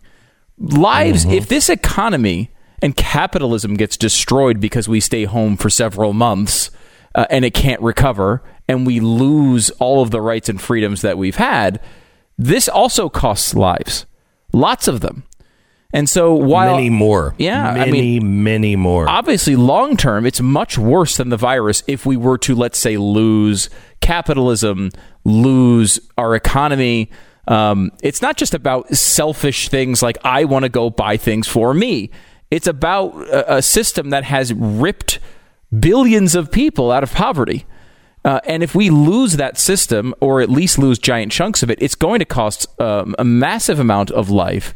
And so you have to look at those things at the same time. You know, a pause in the way that we normally live with the effort to be able to prepare and guard as many lives as possible because of this virus is something that's really reasonable. And I think America so far is doing a great job accepting it in really difficult circumstances. But on the other side of that, it can't be it can't be an eternal thing. We have to figure out a way to be able to go back and live our lives because we lose this economy. We have lose to. a lot more than just money. Uh, let me tell you this. Uh, I'm getting a lot of this email in. Uh, Dear Mr. Beck, I want to thank you for sounding the alarm more than 10 years ago about having emergency supplies of food, water, and medicine on hand just in case. I took your suggestion to heart, and from that point on, I slowly built up our supplies. This week, We didn't panic when stores were short of supplies. We didn't have to wonder how we would feed ourselves or get necessary medicines. We had everything we needed on hand. I just wanted to thank you from the bottom of my heart for planting those seeds of preparedness all those years ago. You're such a blessing. Thank you, Connie. Um, Glenn, I just want to thank you for telling us years ago to be ready for an emergency. Several years ago, I heeded your advice and stocked up on food and basic necessities. I'm not worried, nor am I hoarding supplies. Many, many, many thanks. May your family be safe. Uh, miss you since you're no longer on cable, but I can get you on radio. Susan, you can also, Susan, get us at blazetv.com, where we did a special last night on the coronavirus. Uh, and we had our guest, we had a great guest canceled during the broadcast. And they said, I'm sorry, I've got to stay engaged at the hospital. Uh, she's one of the leading experts on viruses like this. So we had to scramble and find somebody uh, else quickly during the broadcast. It was a little hairy. Uh, but we uh, we pulled it off and have a have a great guest. Uh, she was just on Dr. Oz, I think, yesterday, talking about you know uh, what we're really actually facing. She had some really interesting things to say and some really good answers for you. If you'd like to see that. Uh, you can get it now on demand at any time at blazetv.com. That's blazetv.com. Also, we haven't made a big deal out of this, but I think it's uh, kind of a big deal. It's the new cable, really. Um, there are all these different outlets where you can get shows, but but Pluto TV is really like TV. It's got the it's got the show guide, the channels, everything. It's just on your phone or on your laptop or iPad or whatever, and you can you know put it up on your TV as well. It's uh, called Pluto TV. It's free, isn't it, Stu? Yeah, it's Yeah. free. Yep. And you can get it and watch us at any time on Pluto TV. Thanks, Pluto, for carrying the Glenn Beck program and Blaze TV. All right. Here we are on a Thursday, and let me give you a, a pro survival tip. When you're assembling your bug out bag, you know the thing you have to you know you got to pack up all your essentials for a living. And when the coronavirus mutates and starting turning people into zombies remember when you're as once you're a zombie you know how you went into zombiedom is pretty much how you last. And i don't want to be unshaven as a zombie. I still want to look good. And i don't want to have a rash or ingrown uh, hairs you know from for the rest of eternity until somebody shoots me in the head because i'm a zombie no don't do it. May I propose you take a small bottle of Shave Secret, you pack that with all your emergency supplies, you pack that uh, in your drawer. It's in my drawer right underneath my sink. I use it all the time. You take three to five drops. You put it in your wet hand. It's a it's a proprietary blend of essential oils. You rub them in your hand, and then you put it on your beard, and your razor will fly over your face. You'll have a clean, close shave. Essential oils now from Sa- Shave Secret. You can find it regionally uh, at HEB and Wegmans grocery stores, but it's available also at Walmart, available online at Amazon, or you can go right to the source at shavesecret.com. if you do go to Shave, oh my gosh, it's coronavirus. If you do go to shavesecret.com, use the promo code Beck on their website and get a 10% discount now. Shavesecret.com, promo code Beck. You're listening to Glenn Beck.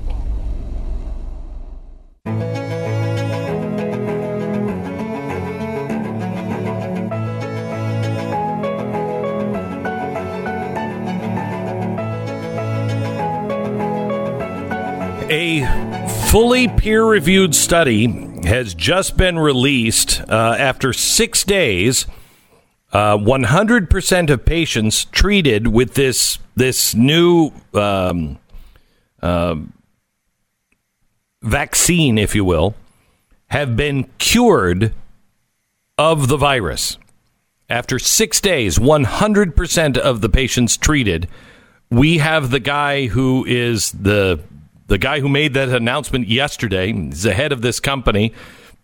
We have him on in about 15 minutes. You'll want to hear this interview. We just booked him. He'll be on with us in just a few minutes. That's pretty amazing. And thanks to the free market, there's also another story out. thanks again to the free market. uh, that we're going to be able to have home testing. You'll be able to have a home test for COVID 19 within the next two weeks.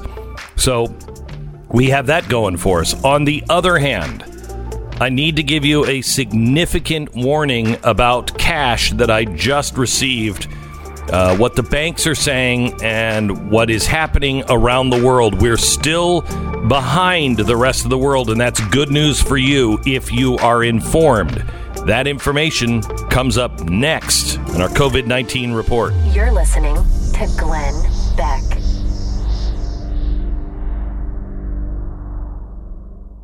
Ever since we got Uno when he was a little puppy, he was a picky eater. Well, I recently found out why.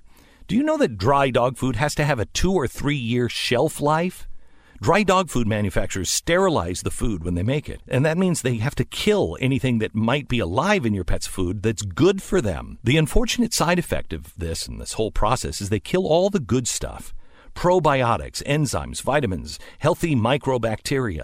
These are all things that your dog needs but doesn't get from their food because it's dead food. Recently, I learned about Ruff Greens Vitasmart. First of all, it's not a dog food. It's a healthy supplement that puts into your dog's food all of the live nutrients necessary for superior dog health. Take the Ruff Greens 14-day Jumpstart Challenge today for just $14.95 and see the difference in your dog in 14 days or less. Just go to ruffgreens.com slash Beck. That's R-U-F-F greens.com slash Beck. Call today, 833-GLEN-33.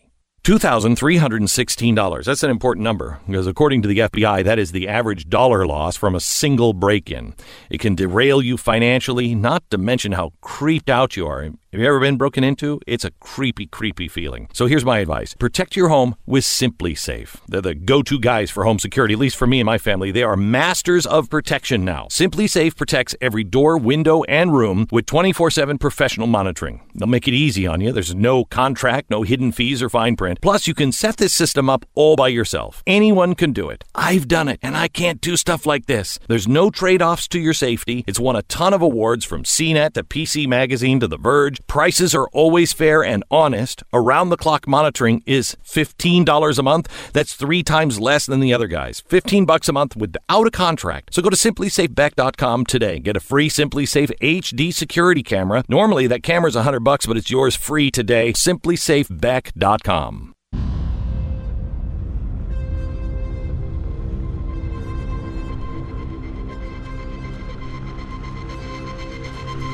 The fusion of entertainment and enlightenment. Hello, America, and uh, welcome to the program. Our coronavirus update. Some very, very, very important information coming your way all this hour. We're going to start with just the stats, then I'm going to take you to the banks. Then we have the guy who announced yesterday. He says, My company has just come up with a cure. It's been in trials for six days. 100% cure rate on coronavirus. We go to that coming up in just a second. Not a second to miss on today's program. This is the Glenn Beck Program. So, economic crisis, no economic crisis. This is still America, and we're still Americans, which means we're principled people. And folks like you and I, you know, we take a stand for what we believe in, especially when the opportunity presents itself. Patriot Mobile is the only mobile phone provider that I know of that is not donating to things like Planned Parenthood.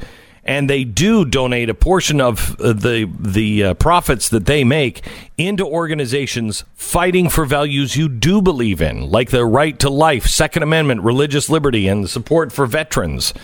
This is a company that gives us a chance to stick together in our troubling political climate and actually not give to the other side. That's that's the biggest problem. Look, you got to use your phone, right? You're going to have a phone. You need great service. Well, everybody is using the same cell towers now. So the service, you know, as far as the can you hear me now, that stuff, it, it's it's pretty much the same all, all around. Now, the customer service when you have an actual one-on-one encounter with somebody, that can vary. And with Patriot Mobile, I think it's much much better. The price of the product can vary, and it's much better with Patriot Mobile.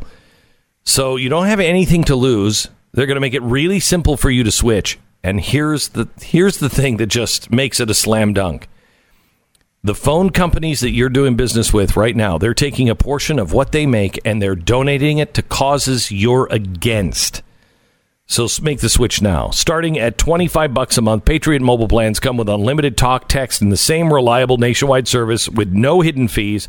They've made switching really, really easy. Go to patriotmobile.com slash Beck. Get free activation when you use the offer code Beck, plus a free gift when you open a new line. It's patriotmobile.com slash Beck. That's patriotmobile.com slash Beck. All right, let me run down some of the stats. Uh, total confirmed cases worldwide 225,000, up from 202 just yesterday. Total confirmed deaths worldwide uh, 9,276, up uh, almost a thousand deaths yesterday. Total confirmed worldwide record uh, that are recovered are uh, 85,000 now. That's up about 3,000 people. 176 countries now have confirmed cases, up from 176 yesterday or 167 yesterday. Seven more have suspected cases. 5% of active cases are now considered serious, requiring hospitalization. That's down from 6% yesterday and 19% just three weeks ago. This is incredibly good news. All right, so I want to. Uh, I'm going to give you some more stuff, but we want to get to the guy who's going to announce uh, today, or just announced yesterday, that there does look like there is a cure uh, for this, and his company says it has it. But I also want to talk to you about something that I find incredibly important. We touched on this yesterday two leading European banks now, 14, uh, 1,400 banks between these two European banks, or 1,400 outlets, have closed more than a third of their branches in Germany. And they are publicly proposing that digital banking can limit the disruption of these closures. Banks in Britain, Spain, France, likewise asking customers to go online. In Italy, 900 branches of the country's biggest retail bank now open in the morning only. Some of its smaller branches are down to operating three days a week. They have outright closed 122 branches. Yesterday, that bank began testing the system that requires customers to book an appointment in order to be able to enter the bank. Unicredit, which has 4,000 branches, is now closing all but a limited number of branches in each region. Other Italian banks are following suit. I think we are headed towards a banking holiday for different reasons, but this stuff is coming. As we look towards the future and we we wonder the effects of things, how's the availability of cash? How are you how are you able to get cash? You're not getting cash. They're going to try to move us into uh, credit cards and electronic payments, um, and we're going to do it far faster, I think, than Europe. As of today, the ready availability of cash in the U.S. is already somewhat reduced. Banks are enacting new restrictions and limitations on withdrawal. Many bank branches are already limiting their operational hours. There is a possibility, I want to stress this, there is a possibility of cash shortages uh, because of what's happening with the banks and what is happening with the Fed. I will tell you that I wanted to withdraw some of my money because I believe that you should have at least a month's worth of cash to be able to cover all of your bills. You know, if all of a sudden the banks took a holiday, do you have enough to make it through a month? It probably wouldn't be a month of bank holiday, but if they're closing all of the branches, we don't know how long it'll be before you can get any kind of cash of any kind of size. So, do you have a week's worth of cash? Do you have a month's worth of cash if you can? I called my bank on uh, Monday or Tuesday, I think it was, and I told them that I wanted to come down and just take out a month's worth of of cash just out of my checking account. And uh, they said, "Ooh, wow, uh, I don't even know how you do that." I do. You, I walk in and I give you a little slip, and then you give me a whole bunch of pieces of paper. That's how that works. Kind of the opposite of when I gave that money to you. Do you remember that part? They said this is this is Tuesday. They said, "Okay, can you come in on Tuesday?" And I'm like, "Well, it's today." No, next Tuesday. It took a week. A week. They're not uh, wanting to give out cash. May I suggest you obtain and maintain a some sort of cash supply just for food and other necessities. Uh, but it also might help you gain assistance uh, in the future if things get really, really bad. Do not hoard cash. Do not take everything out of the bank. Just have enough cash for a week, or if you can afford it, a month worth. Uh, and, and don't get it in hundred dollar bills because anybody who is if there's a shortage of cash, you don't want to have hundreds. You want to have twenties. You want to have fifties because people aren't going to be able to make change. Uh, and um, I, I urge that I urge you not to panic and not to go in and pull all of you. If you pull all of your money out of the bank, it's going to make things much worse. So don't do that, but do go and get some money uh, and have cash on hand. All right, let me take a quick break, and then we're going to come back with some, I think, some really exciting news um, uh, that that just came out just last night. We'll go there coming up in uh, just a second.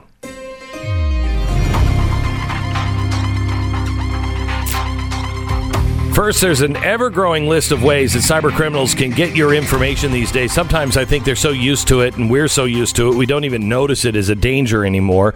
It's like living in one of those places that, you know, gets natural disasters every year, like California, and you're like, oh, yeah, the neighbor's house is down at the bottom of the hill. Huh. Hey, what are we having for dinner tonight? It's kind of like that. Cybercrime is a part of our lives, and identity theft, serious issue. Somebody's identity is stolen every two seconds, and you're going to miss something if you're only monitoring your credit. And that's why you have Lifelock. Lifelock detects a wide range of identity threats, like your social security number for sale on the dark web. And if there is a problem, their agents are going to work to fix it. Now, nobody can prevent all identity theft or monitor all transactions at all businesses, but Lifelock is a place where you can see the threats that you might miss on your own. So join now and save up to 25% off your first year by using the promo code BECK. 1 800 Lifelock or head to lifelock.com. Use the promo code BECK and save up to 25% right now. After the hundredth time scrolling through your feed today, Sarah, I maybe need you need some new reading material to get you through the quarantine. Please. We gotcha. Glenn Beck has a new book called Arguing with Socialists, and you can pre order it now, wherever books are sold. 10 seconds. Station ID.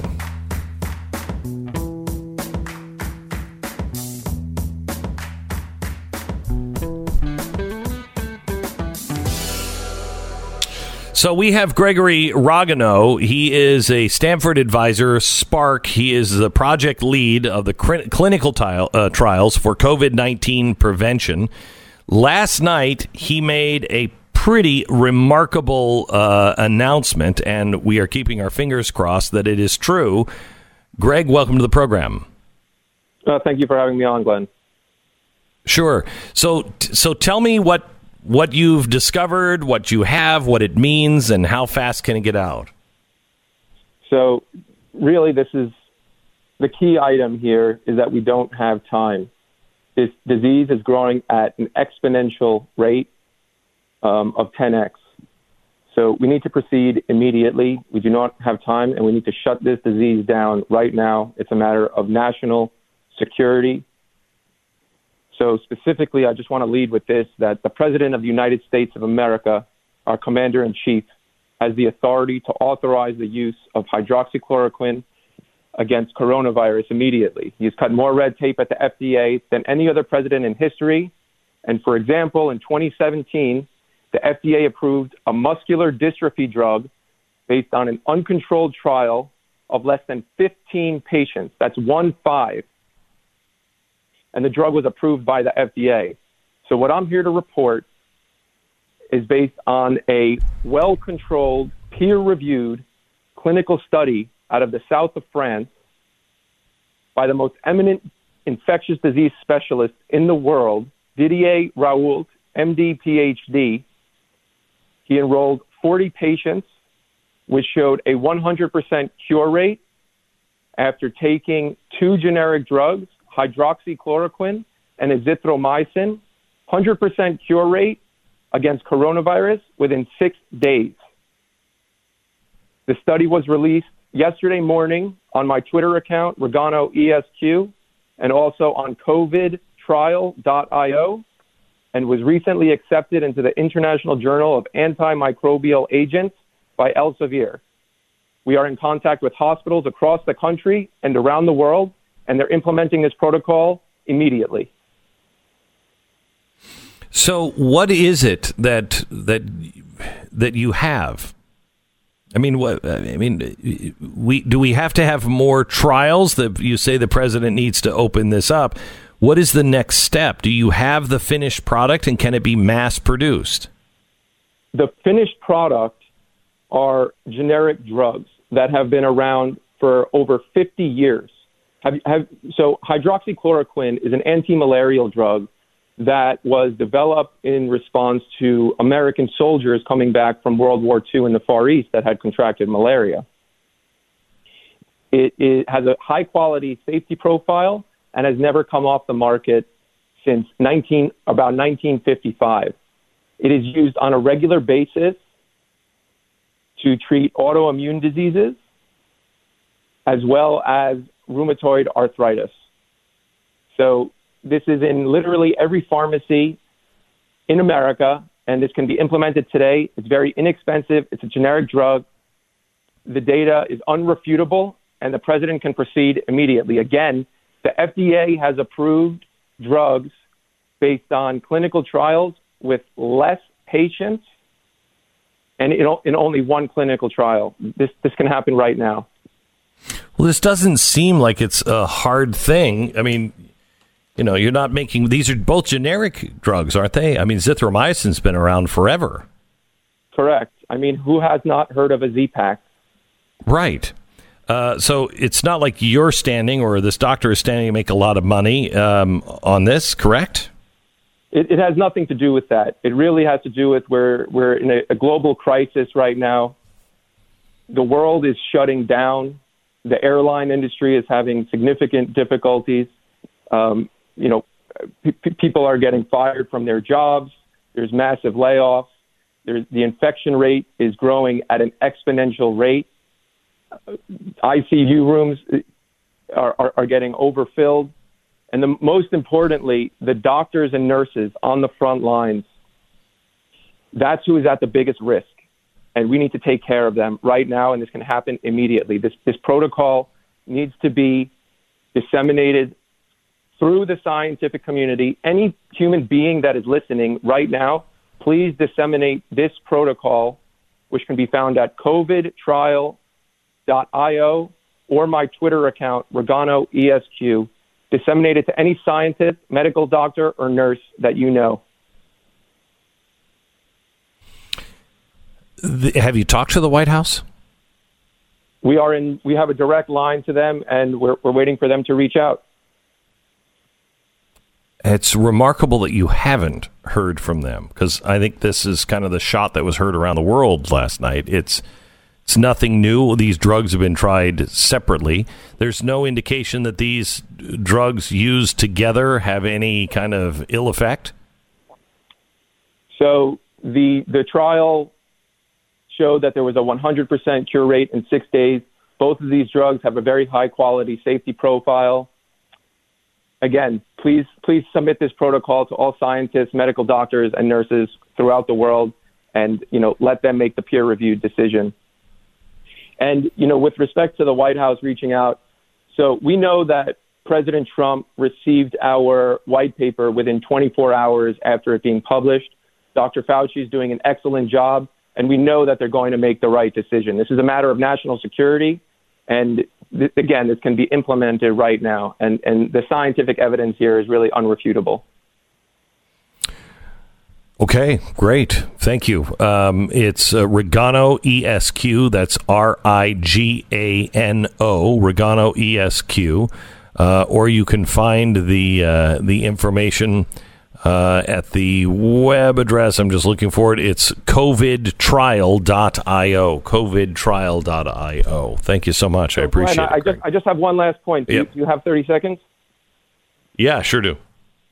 So, so in addition to this, what's most important is that we stop the transmission of the virus. So it's great that we found a cure that works. but we must stop transmission. So there's strong scientific evidence that hydroxychloroquine will function as a preventative to stop the transmission, and we're starting that trial immediately. And we are asking the government for their support, both financially and scientifically. And if we start this trial today, which we have already done, we will have results within one to two months, guaranteed. We're in active discussions with Elon Musk on Twitter. Please follow along the conversation. And again, any doctor or nurse that wants to participate, participate, please go to covidtrial.io. Thank you. Thank you. I appreciate it, Greg. You know, uh, Stu, I was reading about this last night, and one of the things that caught my eye was that Elon Musk is all over this. Yeah, Uh, yeah. and I think it's gonna it's gonna be guys like that that really that really change things. This I didn't realize that this these were two drugs that are already out in the market. I can't imagine why we're not we're not taking that seriously. Well, two things. Yeah, because because it was relatively effective apparently um, with SARS, which is a very close sort of cousin of what we're dealing with now with COVID nineteen.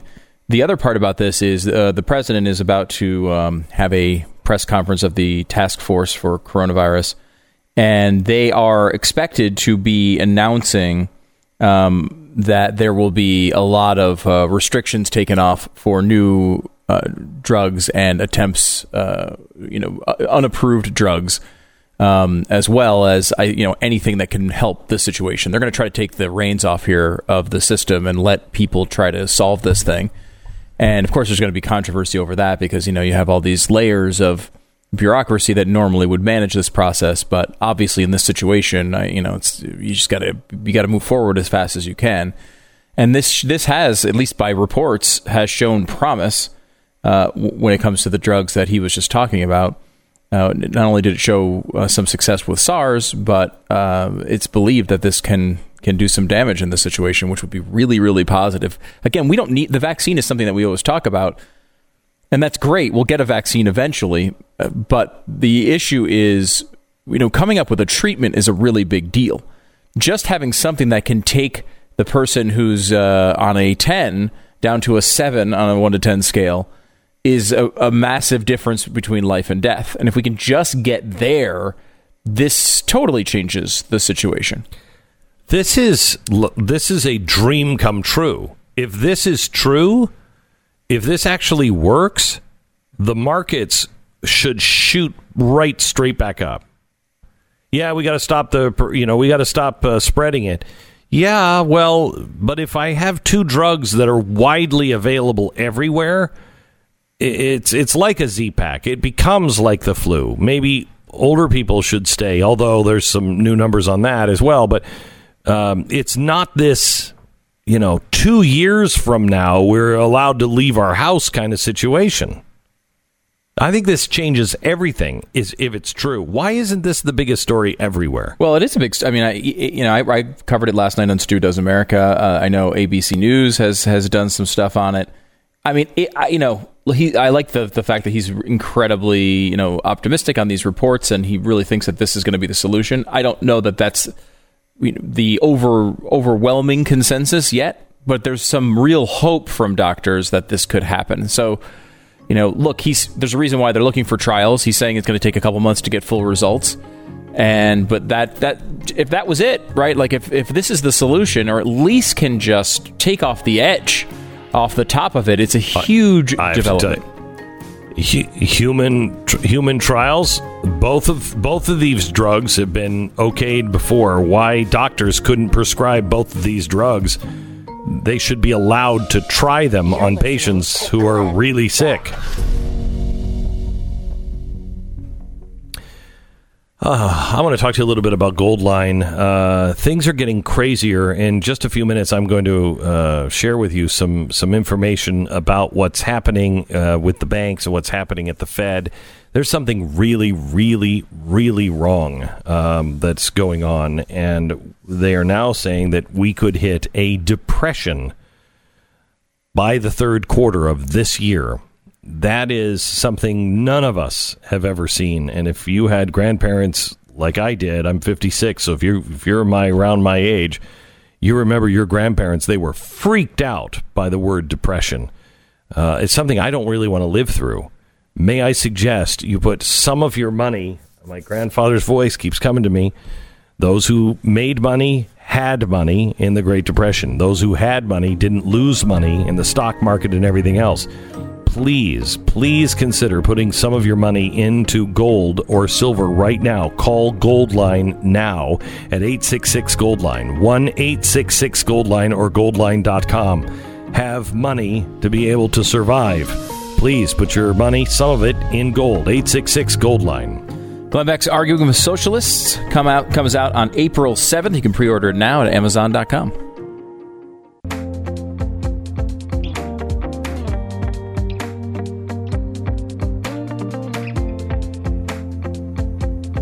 This is the Glenn Beck program. Uh, we're going to be monitoring this press conference.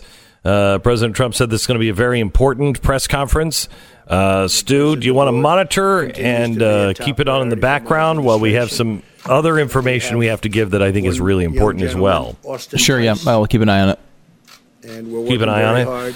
Uh, I want to talk to you uh, a little bit about a word that we haven't heard for uh, heard about since 2008: derivatives. Uh, derivatives were what everybody said, uh, you know, was the real problem uh, with 2008, and it's a it's a bet made on an outcome of a future event. This is the banks going to Vegas, and let me give you an, an an example. Let's say six months ago in October, Stu put money down on the table, and he said, "You know what? I'm going to buy, uh, I'm going to buy oil." In six months for $50 a barrel. And Stu was purchasing the right to sell a barrel of oil to another buyer at a given price. In October, oil was trading at $62 a barrel. And so I believe that it would be worth more than $62 a barrel. So I agreed to buy it from Stu at the price of $50 a, a barrel. Well, Stu was short oil believing the price would go down. I was long on oil, believing the price would go up. So the futures contract between us is the derivative. The value of the contract in the future is derived from the actual price of oil down the road versus time the contract is generated. On the on the contract expiration date yesterday, the price of oil was trading at $24 a barrel. So now I would have to honor my contract to buy the oil from Stu at $50 a barrel. So Stu is making a huge profit because I'm paying double what oil is actually worth. If the price of oil had gone up to a you know $100 a barrel, I would have been buying it at a huge discount and I would have been the one making huge profits. Okay, so the the the trading of this, the risk is um, because uh, this isn't being done generally by private citizens. This is if all derivatives were between you know me and Stu or you and me, we wouldn't have a problem like this. It would be the investors who lost or made the money when the contracts were closed. But what makes derivatives so dangerous is that most derivatives they're between investors and banks. So when analysts are talking about the derivatives exposure, they're talking about the position that banks have taken in derivatives contracts and the possible payouts that a given bank may have to uh, may have to pay out when a price rises or falls dramatically. So it's our banks and our investment houses that are making these private casino trips and it's very very dangerous. Let me go back to our example. If Stu is short of the oil market and it was the the same right to you know he had the the the right to sell a given amount of oil to a buyer for fifty dollars a barrel. But instead of a single barrel, we were talking about four trillion dollars worth of barrels. Instead of me being obligated to buy oil at fifty dollars, let's say I'm Chase Bank. When that contract is due, Chase has to come up with four trillion dollars to buy oil from Stu at fifty dollars a barrel, but the the oil is only worth twenty four dollars a barrel. So what happens? If it were you, if it's the bank, they're forced to sell other assets to honor the contract, or they have to borrow money from another bank like the Fed. So when prices are making big moves in underlying assets like natural gas and oil, copper, silver, steel, banks have this huge, huge exposure. And since investment banks can also be savings banks, listen to me carefully. This is why this is so important.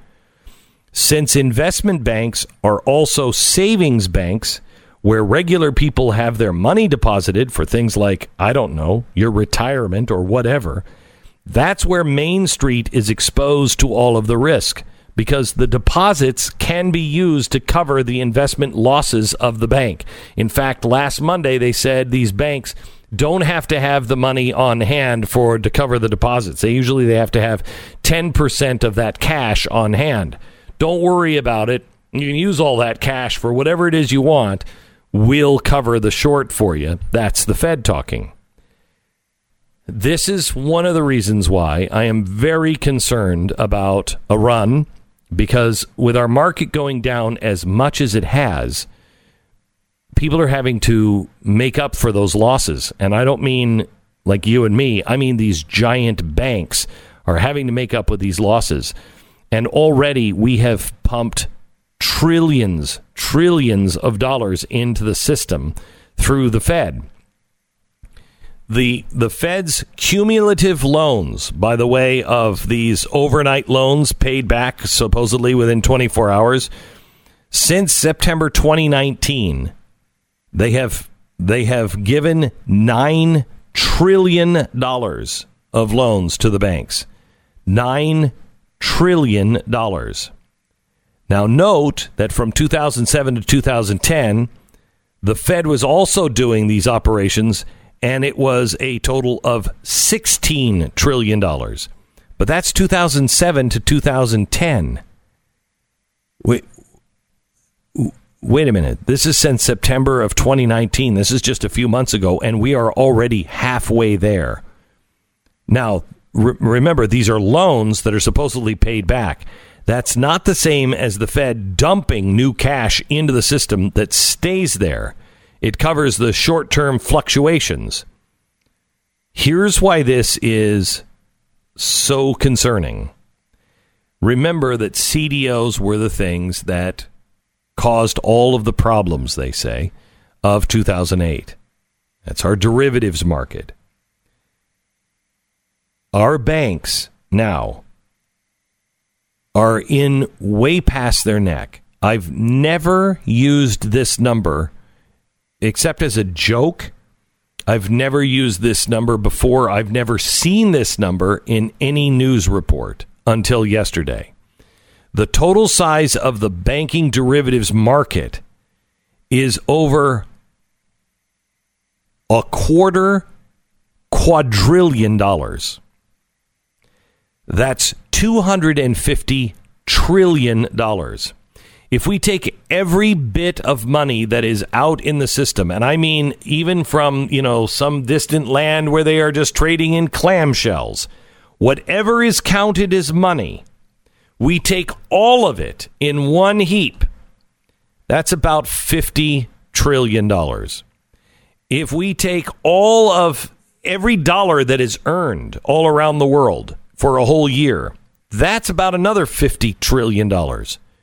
We're not even halfway to the derivatives market. That's 250 trillion or one quarter of a quadrillion dollars that they have on the table. And the exposure on those three banks, Chase, Citibank, and Goldman, the exposure is over $40 trillion each. they know we're headed for a depression. They know we're headed for a depression because they've got all this money that's being called and they don't know what to do. I, um, you know, there are things that there are things that I believe and I will say out loud, and there are things that, um, Things that I don't. At least I don't say to the family. You know, I'm not getting my kids together and I'm not telling them, hey, the real number of the infected is far more than we know. But I believe that. But I don't say it to my family. There are going to be shortages of that none of us have ever experienced before. We already are. Hospitals are going to be overwhelmed. First with a lack of supplies, then possibly with a, a overrun of patients, and then finally with a lack of staff. I believe that. I'm not saying it out loud to my family. Just because of proximity, healthcare workers are going to suffer far more losses than anybody else. And that's going to exacerbate the problem of treating other people. Healthcare system going to be overwhelmed. May actually collapse in some parts of the world. May collapse here. I don't know. There will be haves and have nots. I know this to be true, but I don't say it to my kids, scare them. There's other things that my gut tells me that I don't say out loud. I'll get to those in a second. We got to go into the press conference. Something important is happening in the president's When you go press with a brand new drug, you don't know that that's going to happen. You have to see and you have to go long test. But this has been used in different forms, very powerful drug in different forms. And it's shown very encouraging, very, very encouraging early results. And we're going to be able to make that drug available almost immediately. And that's where the FDA has been so great. They uh, Is this a drug we were just they've talking gone about, through the approval process. It's been approved. He's ca- talked about did it. several here as you were kind of crossing over. many, many months the beginning of this, but to, he's he's uh, got se- this. The whole press immediate. conference has we're been be about make that drug this type of thing, making these drugs available that are already uh, on the market, with and also new Cuomo ones about it at rushing them to, through trials. night. And uh, he he wants to be uh, right on on the he wants to be first on the line, and uh, so I think that's a tremendous. There's tremendous promise uh, based on the results and other tests. There's tremendous promise, and normally the FDA would take a long time to approve something like that, and it's uh, it was approved very very quickly, and it's now approved by prescription. Uh, individual states will handle it. They can handle it. Doctors will handle it, and uh, I think it's going to be. I think it's going to be great. Then we're quickly studying uh, this uh, drug, and while we're continuing to study it, but the studying is going to be also done in as it's given out to large groups of people, perhaps in New York and other places. We'll study it there. There are promising therapies produced by Gilead, and that's uh, remdesivir, remdesivir, and that's a drug used for other purposes that's been out and said very good results for other purposes. Just to update here, Glenn. Uh, he did specifically call out the drug we were to do with just talking virus. about uh, by name, and is going to make it available almost immediately. He said so. Uh, you know, I mean, very this show obviously moves in that case important things, and we just had the the guest on, and now it's approved by the president. Surely they're tied Yeah, we together. were just saying, is the president aware of this? He's like, I think so. We sent it to him. And, He uh, is, so that's good news. that Uh, and Stephen Stu, what is the stock market Dr. doing right now? Uh, reacting well to the news, up uh, 340 points currently, uh, which is always nice to see. Um, it's Yeah. you know it, we've had so many downturns the last uh, couple of weeks. It's nice to see some positive uh, reaction. Yeah. So that is really, really good news. Uh, I, I, you know, I was just going over a list of things that I think are true that I don't sit my family down. Uh, I, I want to go over the things that my gut tells me uh, are possibilities that we're going to have to look at. Um, and one of those is is um, is a complete change in the way we uh, relate to each other and the way we uh, live our lives. Things are changing rapidly. Now, if these drugs change, uh, if they come out and they're effective, that that's going to put a pin in all of this quickly. But that remains to be seen. I'm going to pick it up there tomorrow because I'm out of time before the break. And I want to pick it up and tell you what my gut tells me that I'm certainly not saying to my children, but I think you should hear. Coming up on tomorrow's broadcast. Back in a minute.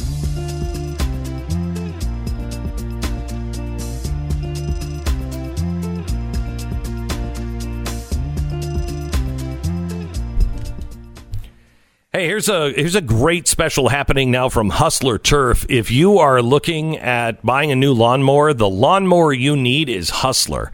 It is a great, great machine. Uh, it is something that used to be really just built for you know industry people who are mowing a thousand acres.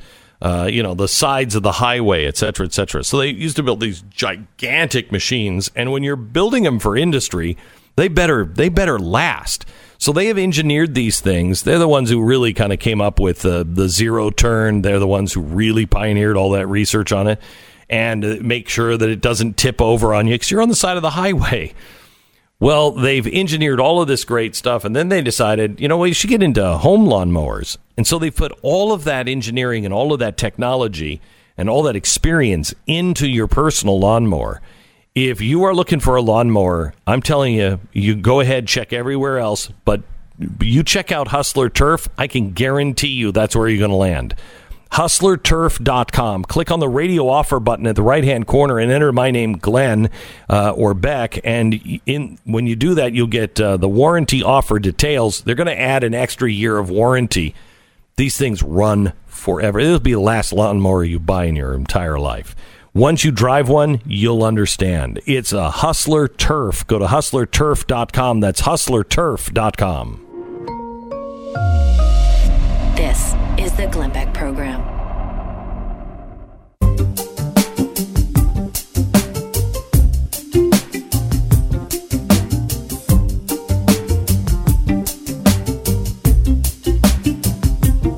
Welcome to the Glenn Beck program. We've got a great show for you tomorrow. Lots of fun, laughs, uh, and uh, you know some scary parts as well.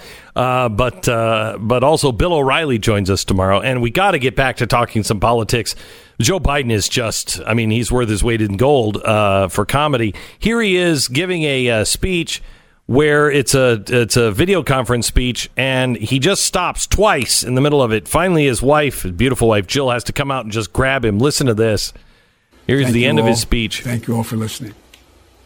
Right. Then he just stands there and just stares at the camera. And now Jill oh. comes in and he's like, "Oh, hi," the kiss, and she whispers in her ears, "It's done. We're done. We can go now." Okay, thanks. Okay. I mean, he has no idea where he is. No idea.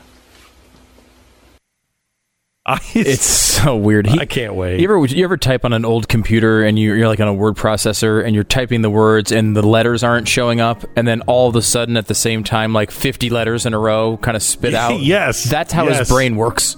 Like it, he gets in these like Except I don't think they all spit out in the right order. that's what I mean. You don't know, you can't see, so you have Yeah. all sorts of mistypes and everything in there. Right, okay, Yeah. you go back and correct them all. Yeah, I'll agree with that. It's not like they're spitting out correctly. No. It's all of a sudden it's a different set. I don't think I wrote that. I don't think I wrote that. All right, we'll see you uh we'll see you tomorrow.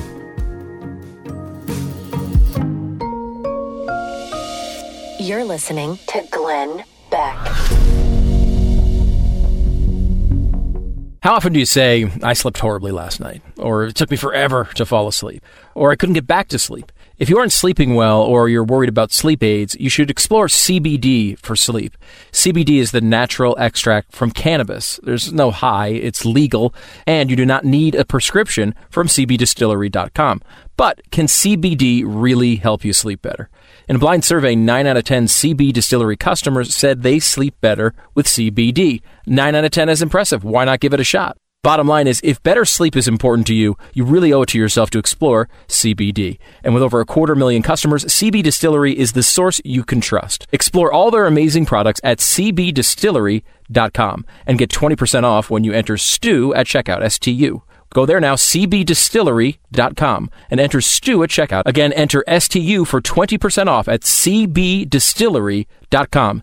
Go there now, cbdistillery.com. cbdistillery.com.